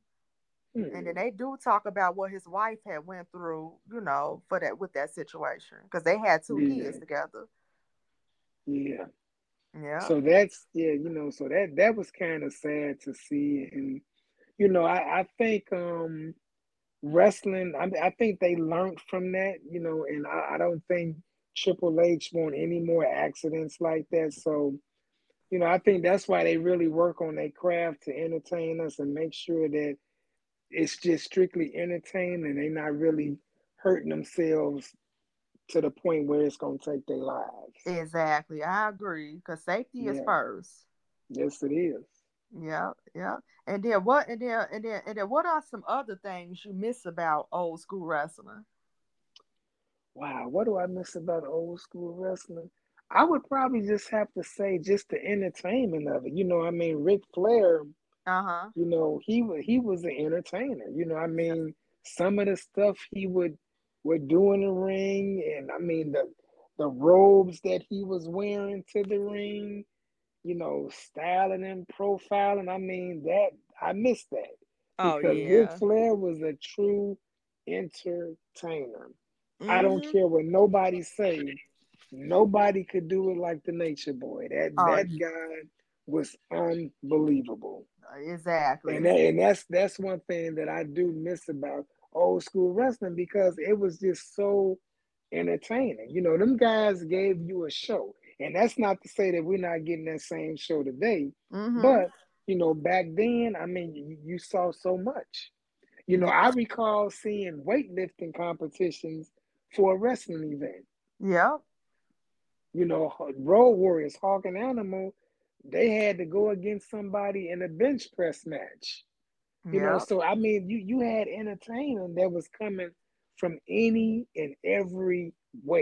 Yeah. You know, so I mean, these these guys they they were putting together so many different shows, and you know, you saw so many different looks. Mm-hmm. It was amazing to me. Yeah. And I that's that's one of the reasons why I miss old school wrestling because the wrestlers that they had back in the day, I mean, they they were great entertainers. Oh yeah, I I, I can imagine. And then too, they paved the way for these current wrestlers. They did. Yeah. They did. I mean, it's you know, like I say, without Hulk Hogan and Ric Flair, you wouldn't have seen The Rock and John Cena and all of them. I agree. You know, Hulk Hogan and Ric Flair both together open the doors for a lot of these younger wrestlers that we're viewing and we're seeing today. I mean, mm-hmm. it's, it's huge. Yep. Yep, yeah. I agree. And then what was the shocking wrestling moment for you that you remember? The most shocking wrestling moment for me uh-huh. was the uh, WrestleMania night that I saw Hulk Hogan lose his title to the Ultimate Warrior. Oh yeah. I I I was blown away. I was I was almost in tears. You know, because I was just a huge fan. I don't, you weren't even born. No, but I, I, I was almost in tears that night. That was something I never ever wanted to see. when the Ultimate Warrior, you know, slammed him and did whatever his patented move was, and he pinned him. Hulk Hogan sat up on the canvas and started crying and had to get up and walk his title over there to the Ultimate Warrior and give it to him. Yes, I, I would that. never, ever, ever night. Wow. Yeah, yeah, that was upset. Never ever wanted to see that. Oh, I hated every moment of that because Hulk Hogan was dominating wrestling. So it's like, you know, he was beating up everybody. Uh-huh. So I mean, there was really nobody that could really stay with Hulk Hogan. And then when this guy came into the WWF, I'm like, oh my God, this this dude here, this is gonna be something to be reckoned with. So we already knew you couldn't take this guy lightly because the Ultimate Warrior came into wrestling beating up everybody. And you know, of course, Hulk Hogan being a champion, he wasn't gonna back down to nobody. Okay, nah, he wasn't. Yeah, you know, so but that that would probably have to say the one that man that really got me the most. Yeah, because yeah. I I did well. I saw that match uh, about a few years ago. Finally, mm-hmm. so uh, yeah. I do know they was in Toronto, Canada that year. Yes, they but, were. It was in Toronto. Yep. Yes, because Edge was there. Edge and Christian, I believe, was there as a fan at that time. So, yeah. and if I'm not mistaken, uh, it looked like Hulk Hogan kicked out at three. if you, if you well, go back to it with the with the um Ultimate Warrior, uh huh, looked like he kicked out, but it was at three. Yeah, well, he he didn't make it, you know. So, but that that was probably one of the most disappointing nights I've ever seen in wrestling. I was like, man, yeah, come on, are you serious? Yes, I know. Yeah, and then he had became both the uh, world heavyweight champion and the IC t- uh, champion. The Intercontinental, he sure did. Yeah, the Intercontinental champion. That's that was the Ultimate Warrior's title. But oh, then, yeah. of, of course, it, it became more of the unified type of thing where you could get both belts. Mm-hmm. So uh, Hulk Hogan put his belt up, and Ultimate Warrior put his belt up. I actually thought Hulk Hogan would have got him, but even Hulk Hogan will tell you to this day, the Ultimate Warrior came into that match well prepared. You know, I mean, he was he was ready. Mm-hmm. Yep, and you see what happened. He he had became the champion. Yeah. Yep. And then what would be your favorite WrestleMania? My favorite WrestleMania would probably be WrestleMania 3. Okay. When I saw Hulk Hogan body slam Andre the Giant. Uh-huh. And if anybody know who Andre the Giant was as a wrestler, mm-hmm. this guy was basically his name, Andre the Giant. This dude was 500 and some pounds, huge, about seven feet tall. Mm-hmm. They called him the seven foot wonder. You know, and Hulk Hogan and Andre the Giant, they were tight. They were like best friends in wrestling. Mm-hmm. You know, if I remember correctly, Hulk Hogan would tell you Andre the Giant was one of the reasons why he wanted to wrestle. Oh yeah. So, you know, Andre the Giant came into, you know, the WWF and you know, he was wrestling, but then you had some villains you know, um, you had a manager. You know, you see back then you had managers trying to recruit good wrestlers, whether they were good guys or bad guys. Mm-hmm. So we had a guy called Bobby the Brain Heenan. okay. Bobby Bobby the Brain Heenan was probably one of the smartest managers ever in wrestling.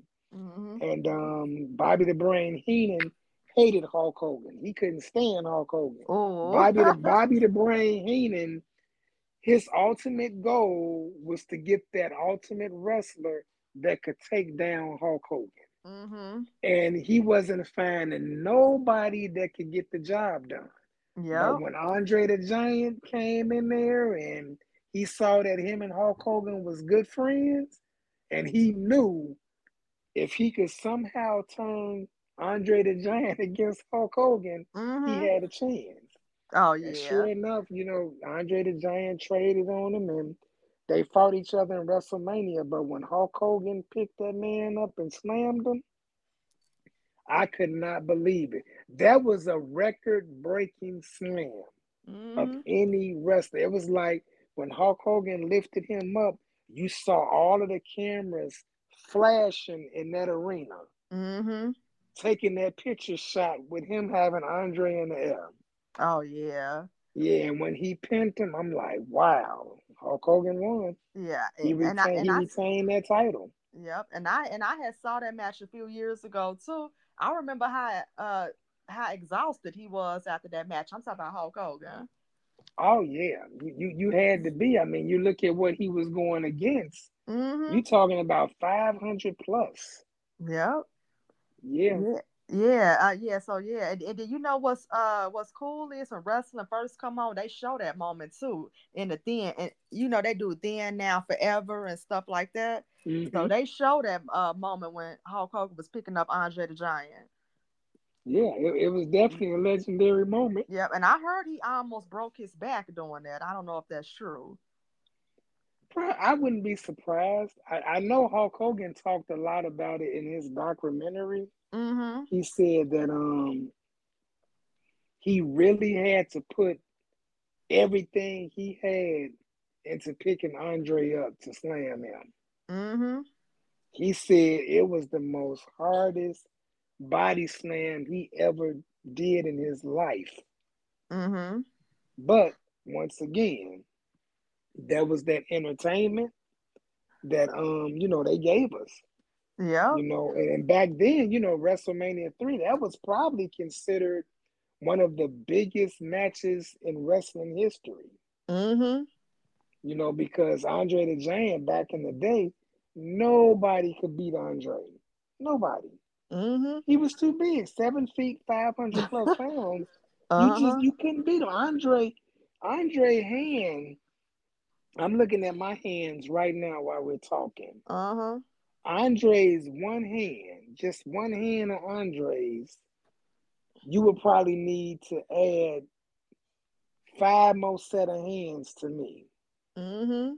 That's how big that man's hands were. Yep. Yeah. and if and he, he, choked you, it was over. oh yeah. Yeah, like he had Yeah. did. I think that was Mean Gene Okerlund he did.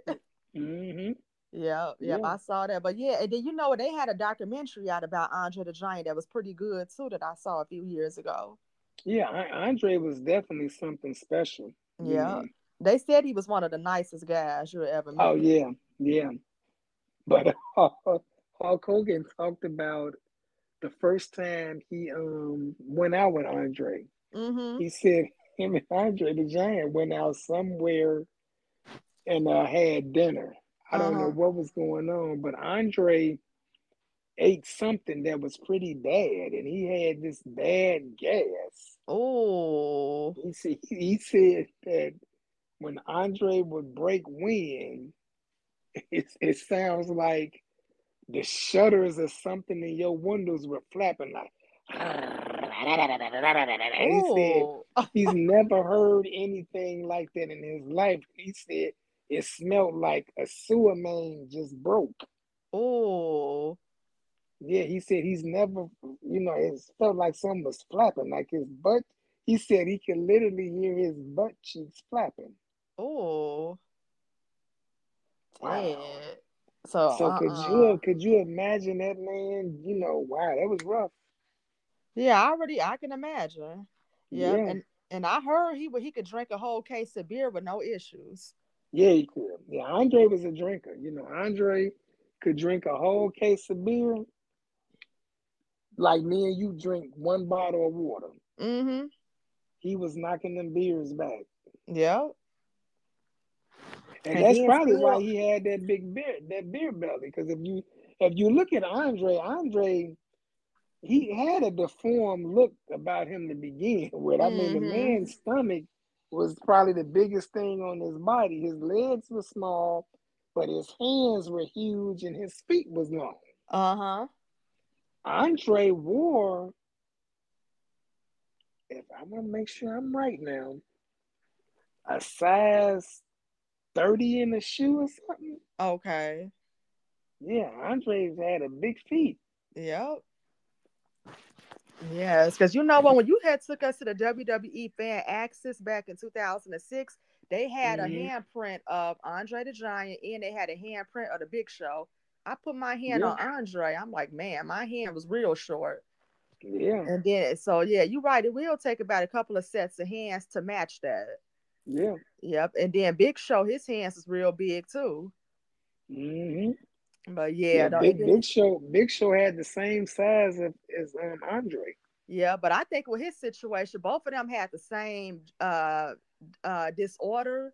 But it seemed like a Big Show, he called his in time, and Andre didn't. Mm-mm. Yeah. Because I mean, this dude was really, really, you know, mm-hmm. and I mean, it's one thing to grow, but I mean, you can pretty much tell because nobody body could kind of handle being that big. I, that's kind of unheard of. Yeah, it's called giantism, I, mean, I believe. Okay, yeah. So it, it got to a point where he just basically kept growing and growing, you know, to where I think it was kind of hard on his heart. Mm-hmm. Yeah. Yep. Yeah, because they said days leading up to his departure from, you know, from mm-hmm. uh, you know passing away, he was in a lot of discomfort. Yeah. Yeah, so I can understand too because that stuff does affect you. And then it's like uh he was in pain, and then they mm-hmm. said when he would fly out, he would have to take up two. He had to buy two seats because he couldn't fit yeah. in one. Mm-hmm. Yeah. Yeah, that's that's that's how it was. Mm-hmm. But yeah, that's but but it's great to, to know that he is the first ever Hall of Fame inductee. Yeah. Yeah, you so know, it's that, been over that, 30 years. And then to know that he has a battle royal named after him too. Yes, I thought that was big for them to um give Andre that because um Andre was the king of the battle royals. I mean, mm-hmm. back in the day, you couldn't beat Andre. You know, yeah. that's when they came up with seven man battle battle royals because it actually took seven plus wrestlers just to get him out of the ring. You know, mm-hmm. I mean, he was just that big. Yeah. yeah. That yeah, and, and then and then it's like they honor that match before WrestleMania. Yes. And and that's and that's pretty huge and I'm glad that they do that for him because he deserves that. You know, I mean, mm-hmm. Andre the Giant was something special. Yep, he was. Know? So I, I look at it anytime again you entertain people the way that he did it, I think that's that's that's pretty big. You know, mm-hmm. I, I think um Andre was old that. Mm-hmm. You know, to at least do something special for him. Exactly. You know, I would like to see that happen with even more wrestlers. Yep, I, I agree. You they know? do need that yeah. uh, recognition. Now, I, now I know with AEW, um, mm-hmm. I don't mm-hmm. know if you watched that, but I do know they had a special, or maybe that could have been a battle royal for Owen Hart. They did that oh, over really? there. Okay. Yeah. So I had noticed well, that, and I'm like, that's nice. Yeah, that's good. I I think it's it's really a good thing when they do things for um you know some of the old time wrestlers that have actually um you know made a big um impact in wrestling. Mm-hmm. You know, you you, you definitely want to see more of that happen. Exactly. I agree because at the end of the day, at the end of the day, they paved the way for the wrestlers we see today. You yes, know, if it wasn't have. for Andre, you wouldn't have the big show. If No, it wasn't uh for Andre, you wouldn't have the great Khali, all them uh big time big wrestlers. Yeah, you know, Khali was something special too. You know, what I mean, Uh-huh. Was just tall.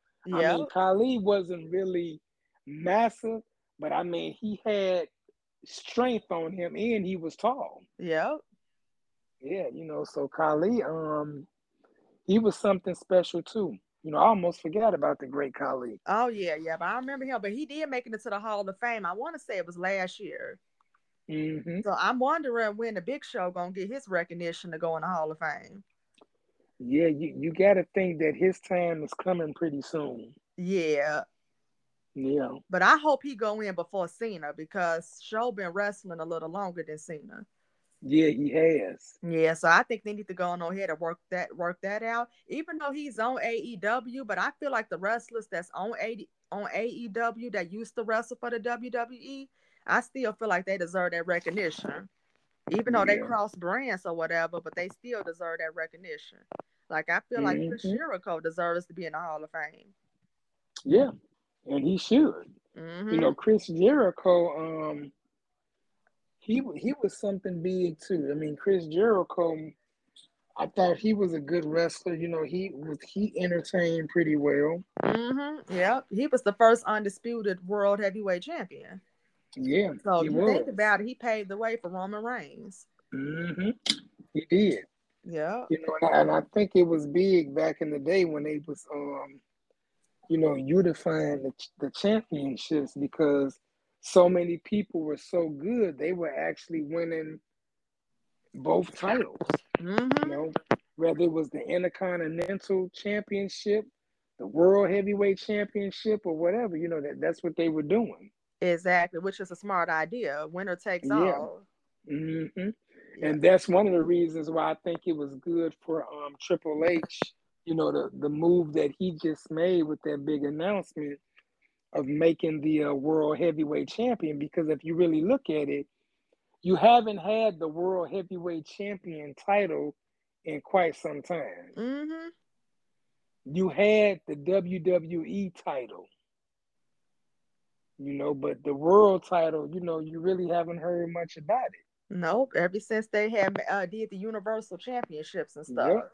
So it, it was basically like wasn't nobody talking about it no more. So Triple H, being the smart guy that he is, you know, he oh, let me go ahead and do this. And hmm I must say, whoever he picked to design that belt, it was unbelievable. Oh yeah, I can imagine how nice it is. Yeah. Yep. So that's why I just commend him for everything he's doing because Triple H done have been there, done that too. So he know Yeah. what it takes to um to get things done. He do know Mhm. what the fans like. So I think he was the he's perfect. Uh, you know, Yeah. he was perfect for the job the whole time. Yep. He sure was. Yep. So yeah, and then I understand you used to wrestle uh with your friends in your backyard. So what was one of your uh favorite memories you had? Wow. Yeah. I'm, I'm gonna tell you, um, as kids coming up, you know, Mhm. me, like I say, when I was eight years old, when I first started, you know, getting into wrestling and started watching it, Uh-huh. you know, we we used to try to portray everything we saw on TV. right. You know, so Hulk Hogan, I, I can honestly remember, you know, Hulk Hogan used to come to the ring all the time and he would tear his t-shirt off. mm-hmm. So what I would do is go and get a t-shirt and I would cut just a little slit down the middle where I knew I could pull it and it would come together and come off like Hulk Hogan's did. So I started, you know, imitating that. Mm-hmm. Um, back in the day, they didn't have replicas of the championship belts that you see now. You know, now you got a replica out there. They got replica belts now. uh-huh. Back then, there was no such thing as replica belts. So what we used to do is go and get cardboard, and we would actually, you know, just make our own belts with a cardboard, and you know, because we, you know, them belts always stood out, so they was Mhm. always shining and you know glossy and all of that. So we use aluminum foil Oh yeah. to make our belts, Uh-huh. and we used to get like a black marker and we Mhm. would put on there world heavyweight champion. Oh yeah. You know, the belt that I always had was the United States Championship that I actually made because I was portraying Lex Luger. Mm-hmm. And so what we did was, as kids coming up, everybody on the block and everybody in the neighborhood, as kids, we were all into wrestling. You know, we was all, you know, just excited about wrestling. Hulk Hogan, Ric Flair, Road Warriors, everybody. So Mm-hmm. everybody in the neighborhood decided, okay, we just gonna create our own names for ourselves. Who do we want to be like? Right. So of course, Lex Luger, I was Lex. Mhm. Then um, you know, my buddy, one of my other buddies, he was Barry Windham. Because Okay. you know, every everybody picked their favorite wrestler and they was portraying that. So what I did Mhm. was at my house, I had a big backyard. And we had um what was it? Um chain link fencing. Mm-hmm. So what I used to do is we used to section it off and try to make it like a wrestling ring with ropes. And if we was having a steel cage match, we would rope it off and things like that. So what we were doing was like every Saturday we would have our own wrestling event. Mm-hmm. You know, where I would have music playing in the background and I had this strobe light. So if I was coming out to my music, I had the strobe lights going and everything. Oh so yeah. we tried to we tried to copy wrestling as as much as we could, and um, mm-hmm. we were good because everybody in the neighborhood always came down to my house, and they was leaning over the fence to watch us wrestling, Oh wow. to watch us wrestle rather. And what Mm-hmm. we did was when the wrestlers would get busted open and they would be bleeding in situations like their heads or they whatever would be bleeding, right? Because most of the times when Ric Flair would bleed, it always came from his forehead right. Yeah. running down his face. So back then, you know, we wasn't really too much into the fake blood that you can now buy at Halloween time. Oh yeah. You know you can buy, you know, fake blood now at the stores. Mhm. They didn't have all of that back then. So what we used was ketchup as fake blood. So um, we used to put ketchup on our heads and pretend that we bleed. Right. I would I would never forget this. Me and my buddy, um, you know, he's like he's like a brother to me. Um, his name is Korean. Uh huh.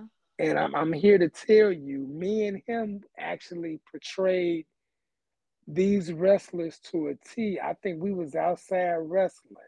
Mm-hmm. And um this older guy was walking down the street and we was acting it out real good.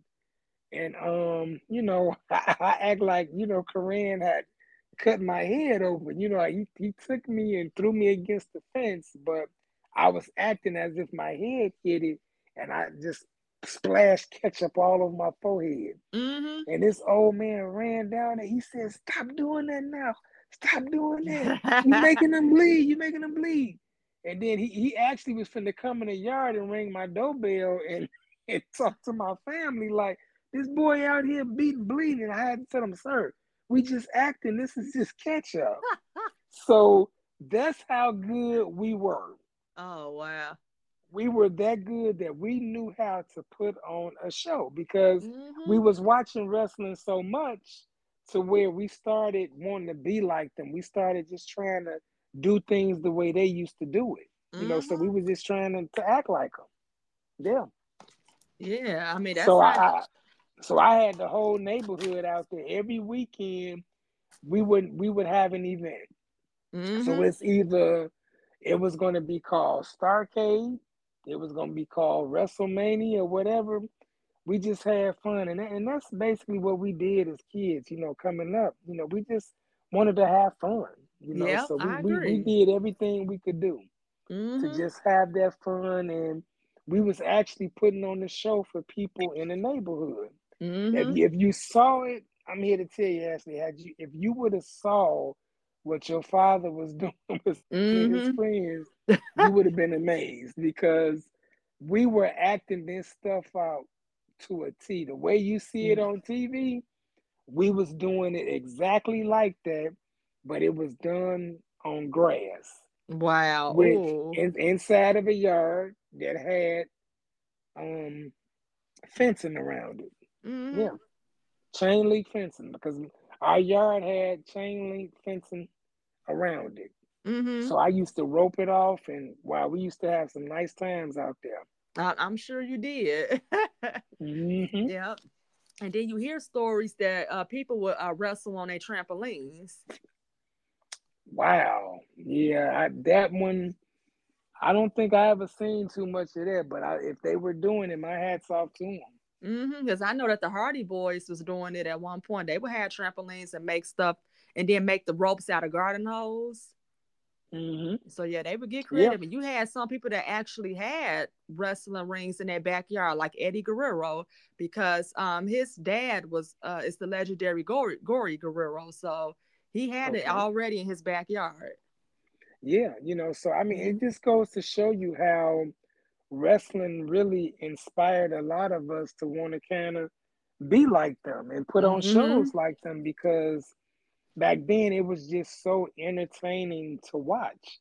You oh, know, it yeah. was just so much excitement behind it. It was like, man, Lex Luger, it got to the point where I started talking like Lex. I started walking like Lex. I was downstairs lifting weights and you know, of course I would work out to a point where eventually my body would get a good pump. Mm-hmm. You know, from me working out, and I would come upstairs and throw baby oil all over me to really make my muscles pop. Oh wow! Oh yeah, it you was, was really into it. yeah, I was. Yeah. Yeah, and then so, like I know, said that the apple don't fall far from the tree because you remember when I was wrestling my my brother. Yeah. And that time when I knocked that. his tooth out due to that clothesline. Yeah, I know. I think I took it too far. So yeah. I, so I, I, I think the um, bloodline of wrestling kind of hit y'all as kids, you know, mm-hmm. because I was definitely into wrestling. Yeah. You know, you got to remember too, you know, some of the experiences that I had with you all as kids coming up, mm-hmm. that was experiences for me too, because I've never ever, you know, well, I, I did a lot. I must mm-hmm. say that um, you know, your auntie um took me to all of the wrestling matches as a kid. Mm-hmm. You know, so I mean, I didn't miss a match. Every time Ric Flair, the Road Warriors, anytime the NWA came to Chicago, they came to the UIC Pavilion. Mm-hmm. I was always there. Your auntie took me to every wrestling match practically. Mm-hmm. Didn't miss a as beat a matter. As a matter of fact, my most memorable match, she took me to um I didn't even know I had the chicken pox at the wrestling match. Oh yeah. I'll never forget this. I had the chicken pox at the wrestling match. So it was me and my nephew, Courtney. Mm-hmm. We was at um the wrestling match together and um you know we was just enjoying ourselves and I noticed that the wrestling match you know, I was itching pretty bad, you know, and I didn't know what was really going on, but I was itching really, really bad. Mm-hmm. So it really didn't come out until I got home. You know, my sister came and picked us up after the match was over with. And um I was like, wow, this is kind of rough here. But long story short, me and um your cousin Courtney caught we had chicken pox, but we was at the wrestling event. Oh wow. And we and we, we we didn't know we had it now. We just knew why we was there we was itching, but we didn't understand why. yeah. Because mm-hmm. I heard you, because you told me you told me this story before. Didn't you say he had a bump on his neck and you popped it? Yeah, and I popped it. Yeah. Mm. And, and me and him, we had to take oatmeal baths because when you have chicken pox, they say the oatmeal is good for the skin because it's supposed to stop you from scratching. Mm-hmm. So um, I was taking oatmeal baths. He was taking oatmeal baths, and me and him had to be confined to being downstairs because we didn't want to give it to everybody. Oh and yeah. then of course, everybody ended up catching the chicken pox, with the exception of um, my granddaddy and your auntie Sherry. But I think everybody else caught it. Michi was a baby Oh, and he actually caught the chicken pox. dang. And your auntie Darlene caught the chicken pox. oh, So that would always stand out to me because we was at a wrestling event. mm. Somebody didn't get that came shot. Yeah, when we came home, I think no, I think we got the shots though, because to be honest with you, you could catch the chicken pox even though you had the shot. Mm. Oh yeah, Wow. because they they basically was saying if you catch the chicken pox, it's best to catch them early at a younger age because as you get older, it really does a lot to your immune system. But long story short, you know, we was at this wrestling event, and even despite the discomfort that we had because we didn't know we had the chicken pox prior to us going to the match. We Mhm. just noticed while we were there, you know, watching the wrestling matches, we just kind of started itching a little bit and we just didn't understand why. Mm. But I mean, hey, yeah, we was there to enjoy Right. that wrestling match though. Did it start itch? Did you start itching in your arm or your back? It was mostly my back. Oh, I think I think Courtney was talking about his back. Mhm. mm. Oh, that yeah, that kind of make me Yeah. itch a little bit. So that's yeah. Yeah. How long did you? Uh, how long did it take to recover from Mm-hmm. Yeah, that? but I, wow. Um, I matter of fact, I remember I was a sophomore in high school, and um, it it took a couple of weeks. Mm. Yeah, I tell you this, it was the worst feeling in the world. I already know. Yeah. Yeah, hmm But wow. But yeah. And then so I now are you optimistic about wrestling today? I am. You know, I, I feel you know pretty positive about where wrestling is going. I think the wrestlers of today in this generation and in this time, I think they're doing a great job as far as Mhm. their entertainment. Um, you know, the fan base is is really big. I mean, it shows every week. You know, Monday Night Raw. These every every arena that they go to every Monday sells out, Mhm. and the wrestlers that they have wrestling, excuse me, today, I think they are all great entertainers. I mean, they they do pretty well in the ring. Mhm. So anytime I watch them, to me, it's never boring. You know, you know, I feel like I'm well entertained. Yep. Yeah, I agree because you said it earlier. Wrestling has come a long way.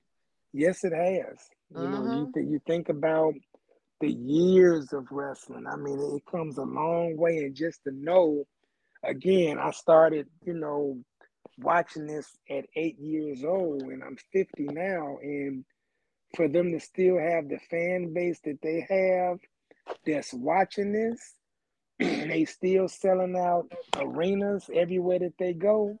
That's Mhm. amazing. Yeah, it is. Yep, Yeah. I agree. So they just got to go ahead and continue doing the uh, doing the great the great work that they're doing. hmm Yeah. And they and they will. Mm-hmm. Yeah, because as long as Triple H keeps on controlling it, it's gonna be well. Because Mhm. like I said, you know, he's been that, done that, so he know what it takes. Yeah. Yes, Yeah. you do. Mm-hmm. So now we're gonna play this game called Which Wrestler Do You Like Better? So I'm gonna name two wrestlers and you just tell me which one you like better. Okay. Okay, so we have Andre the Giant or Rowdy Roddy Piper. Wow. Oh, that's a that's a tough one there. Mhm. Um, I'm gonna say Andre the Giant. Okay, okay, that's fair. Yeah. Now, what about the Junkyard Dog or Ernie Ladd? Junkyard Dog. Okay. Macho Man Randy Savage or Ricky the Dragon Steamboat. Ricky the Dragon Steamboat. Oh yeah, and you know what's funny? He still looked the same too. Yes, you know I'm I'm gonna tell you another moment I had in wrestling that really broke my heart, and I was a mm-hmm. kid, and I was almost in tears again. Yeah. is when I saw Randy Macho Man Savage beat up Ricky the Dragon Steamboat. And the way he did it was he pulled him in the ring, and you know, Macho Man had this the elbow move. He would drop his elbow on you from the top rope. Mm-hmm. So what he did was he took the announcer's bell, you know, the bell that they ding ding ding. Yep. He Uh-huh. took the announcer's bell and he put the bell in his hands like he was finna come down with that elbow, and he caught Ricky the Dragon Steamboat in the neck. Oh. I could not believe it. Ricky the Dragon couldn't breathe and all type of crazy. I was mad as I don't know. That's when I didn't like Macho Man. Oh yeah, when he You was know, a heel, yeah. yeah. Yeah, but um, Ricky the Dragon, that's my guy. Yeah. Now what now was that at WrestleMania or what? That was actually a re- a regular match because you know wrestling used to come on every week, so that was just a, a broadcast match. It's almost like Raw. Every week, the WWF was somewhere, Mm-hmm. you know. So it was a regular. It wasn't an event, but I think um in WrestleMania they wrestled each other. Okay. I think Ricky the Dragon Steamboat beat him. hmm Oh wow. yeah. Yep. So so what about the Iron Sheik or Nikolai Volkov? Well, let's see. Who would I like between both of them? I would probably have to say uh, the Iron Sheik was good. Mm-hmm. You know, I would never forget um, when he was the world heavyweight champion. You know, Hulk Hogan beat him Uh-huh. to, to win the heavyweight championship. That was when Hulk Hogan first came on the scene of wrestling. And as his name started to grow and he started to get bigger, you know, the Iron Sheik was always big. Mm-hmm. So Hulk Hogan went against the Iron Sheik, and the Iron Sheik had this move called the camel clutch. Oh yeah. And he put Hulk Hogan in that move, and Hulk Hogan wouldn't give up. He stayed in the move, and then Hulk Hogan broke out of that move and hit him with that leg drop and him one, two, three. That was history. oh wow. That was that was the night Hulk Hogan won that title mm. from the Iron Sheik. Yeah, the Iron Sheik was a pretty good wrestler. Oh yeah. And you know what? I just been informed that they do have a documentary coming out about the Iron Sheik.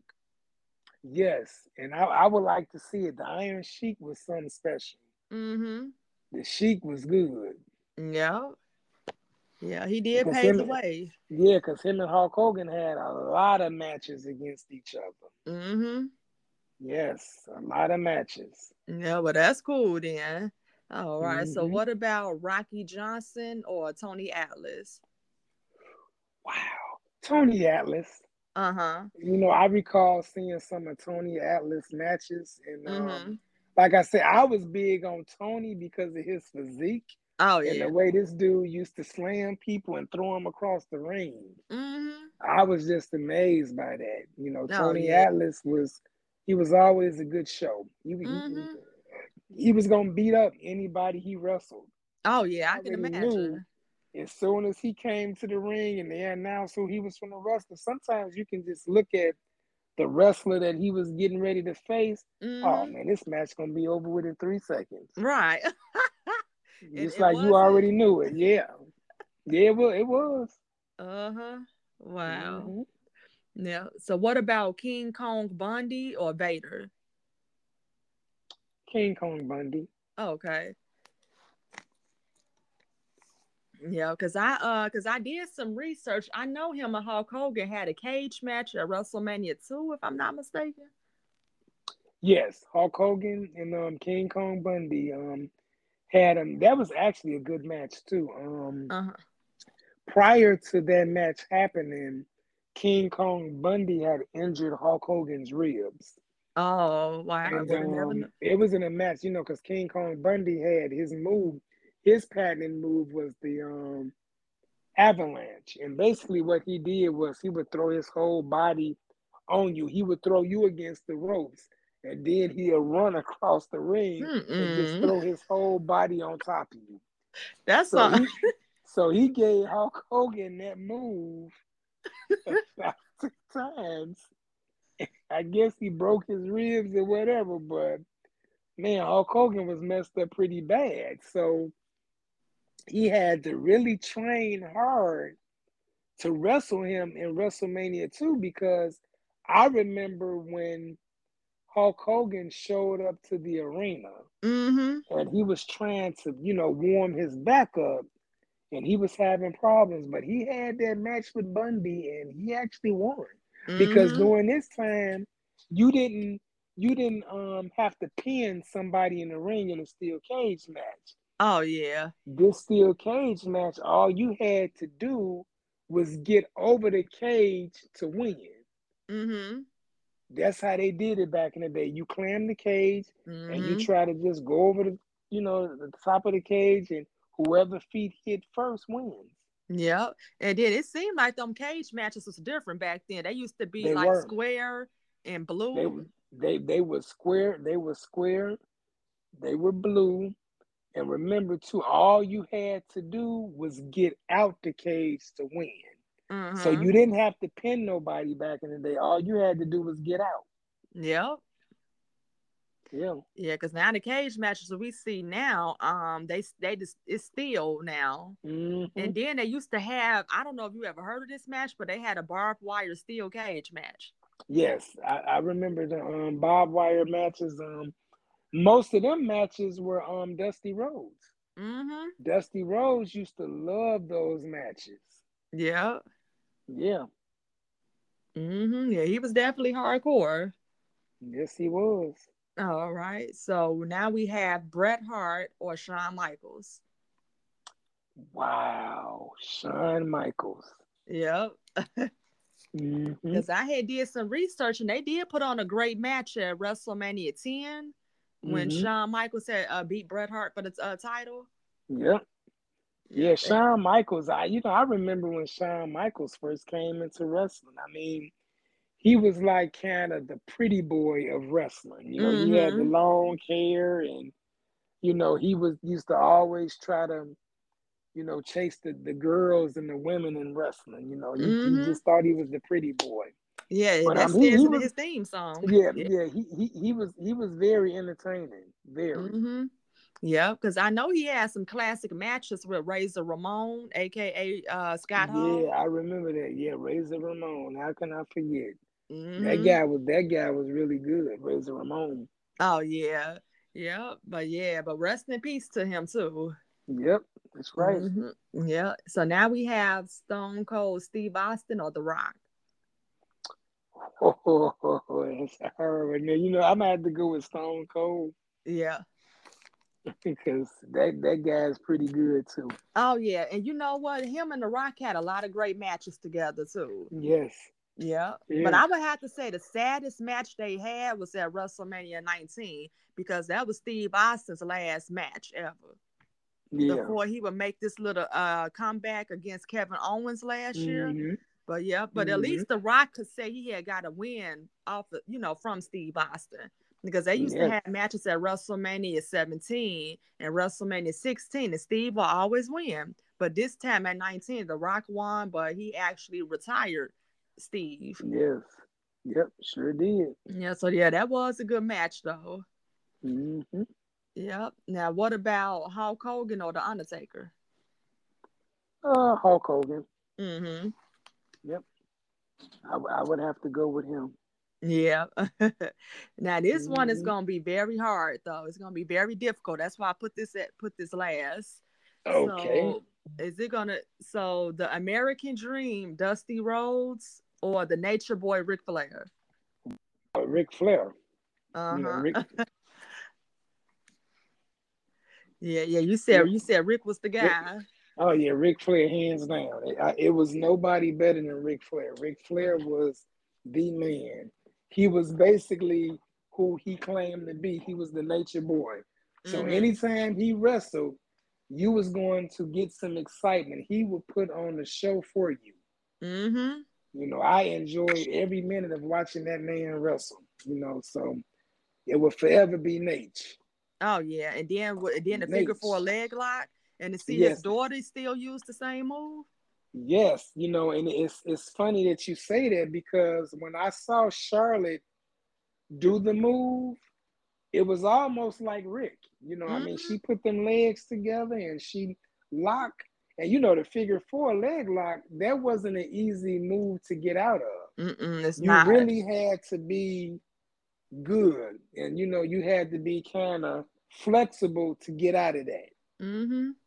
Yeah, you had to be. But what I've been seeing people do is is either they get to the ropes or they turn around on their stomach. Yeah, I mean, because that that was really the only way you was going to be able to get out of it. You was going to have to spin him. So if you Uh-huh. didn't spin him, you wasn't going to get out. Right. Yeah, you you wasn't going to get out of there. And um, he perfected that move to a T. Mm-hmm. You know, Yeah, it, he it was. did. Yeah, he he was on top of all of that. Mm-hmm. You know, yeah, he did. Yeah, and that's why He he's a 16 time uh world heavyweight champion. Yeah, he, he perfected that move. Mm-hmm. You you wasn't gonna get out of that. Nah, nope, you wasn't. And I remember when he tried when he had a run with trying to become a 17 time world heavyweight Yes. champion. I think he went against Edge and it was in a ladder match. Yeah, Man, he. Ric was so close to winning. And it's Mhm. just like, man, he didn't do it. Yeah. I want to say that was back in 06. hmm But I will have to say my favorite Ric Flair moment was at WrestleMania 22 again in Chicago. So he was he was wrestling in that Money in the Bank ladder match, hmm and then what happened was he got on the top of the ladder thinking he was gonna get the briefcase. So next thing you know, Mhm. Matt Hardy gets up there and you know beat uh and beat him down so he won't try to get the uh briefcase. So after Mhm. Matt suplex Ric Flair off the ladder, he was like, "Oh, oh, oh, yeah, oh, yeah. Ric Flair was always yelling and screaming. I mean, Yeah. but but that that was just the entertainment part that Ric Yeah. Flair was just so great at. He knew how to grab the audience attention. He did. You know, I mean, he he was just great at what he was doing. Uh-huh. I don't think it was nobody that could do it better than him. Nah, nobody. Yeah. That guy, that guy was awesome. Yeah, but man, that was a funny moment. It was so bad they had to call the um the medical staff to come get him out the ring. Yeah, that's that's how it was. I mean, because if you look at Starrcade '87, I mean, it was pretty much the same thing. I mean, when he wrestled Ronnie Garvin, he was Mhm. drenched in blood Oh yeah. and yelling and screaming. It was like, wow. Yeah, because one thing I always noticed about Ric, he would bleed easily. You just hit him Oh one yeah, good man, oh he yeah. Ric, Ric was a bleeder. Yeah, I mean, anytime you hit him, you was gonna get blood. mm-hmm. That was going to happen. It wasn't no way around that. Yeah, I'm I'm surprised. I I, I wonder how many blood transfusions has, has he had. Yeah, because you got to think that was real blood. I mean, them guys were actually cutting themselves mm-hmm. to entertain us. So I mean, it wasn't like that blood was fake. No, It no. was real. Yeah, that's the thing you got to know. They give you that razor blade, you just go across your head and stuff. So yeah. Yeah. Yeah, but yeah, that was one as a kid I wasn't gonna do. Mhm. I wasn't that crazy. Now I mean, Right, I, I yeah. did some crazy things as a kid, you know, when it came to wrestling, but I wasn't gonna do that one. Okay. Yeah, nah, because it, it ain't worth it though. Because it because if you do anything uh else, you're gonna have to get some stitches. Mm-hmm. Yeah, you weren't right. going for that. And then when they finally took Ric out the ring, um, Mhm. they tried. He tried to come back in the match. Man, you the match almost over with. So he had chopped a few people, tried to, um, excuse me, get the briefcase again, and still didn't win the match. It was actually Wow. Rob Van Dam that won that match. Oh, really? Okay. Yeah, so yeah, that would have to be one of my favorite Money in the Bank ladder matches. Yeah. And if you think about it, Ric was the oldest uh, competitor in that match, and this is at the point where Ric didn't want to really retire. He felt like he still had something to prove. Mm-hmm. And I and like I said, I, I think it's it's so good because we can go on and go on, but you know, wrestling has always been good. You know, I Oh, mean, yeah. it's the entertainment. Like I say, I'm I'm really excited of the fact that it's still going big today. Mm-hmm. And I feel like it will continue to go big though, Oh, because as yes, long as they keep on will. making the right moves to entertain people, we gonna it's gonna be good. Mm-hmm. Yeah. It's Yeah. gonna be So- that. Uh huh. I agree. Yeah. So, is there anything else you want you want to leave the listeners? Well, I would just say, you know, for the listeners that are listening to our conversation, you know, just understand that, you know, we're um diehard wrestling fans. You know, I Mhm. encourage everybody if you never been into wrestling, you know, it's not a bad idea to get into it. I mean, the entertainment of it is, is really great. You know, I've been a wrestling fan all my life, as I've shared today. And Mhm. um, I would just encourage you, you know, just watch it, you know, and just see how you like it. You know, it's Yes. good entertainment. I, It's I good agree. entertainment. I agree because it'll take your mind off of some stuff too. Yes, it will. hmm Great entertainment. A hard day at work, you want to come home and see some entertainment and good wrestling. Yeah. Yeah, WWE. yeah, that's it. WWE for life. That's it. Yeah. yeah. Okay. Well, again, I want to I want to thank I want to thank you again for coming on to the show. Oh, it's my pleasure, and I, I would do it anytime. Oh yeah, yeah, definitely. Because it was, I mean, this was a very great, entertaining conversation to do this with, to do this as um daughter and father, or father and daughter. Yes, it was. Yeah. So I think, yeah, so I think this will forever be a great episode on on wrestling discussions. Yes. Yeah. So happy, so happy to be a part of this discussion. Mm-hmm. Yes, definitely. Well, well, again, thank you so much for coming on to wrestling discussions. Anytime. Mm.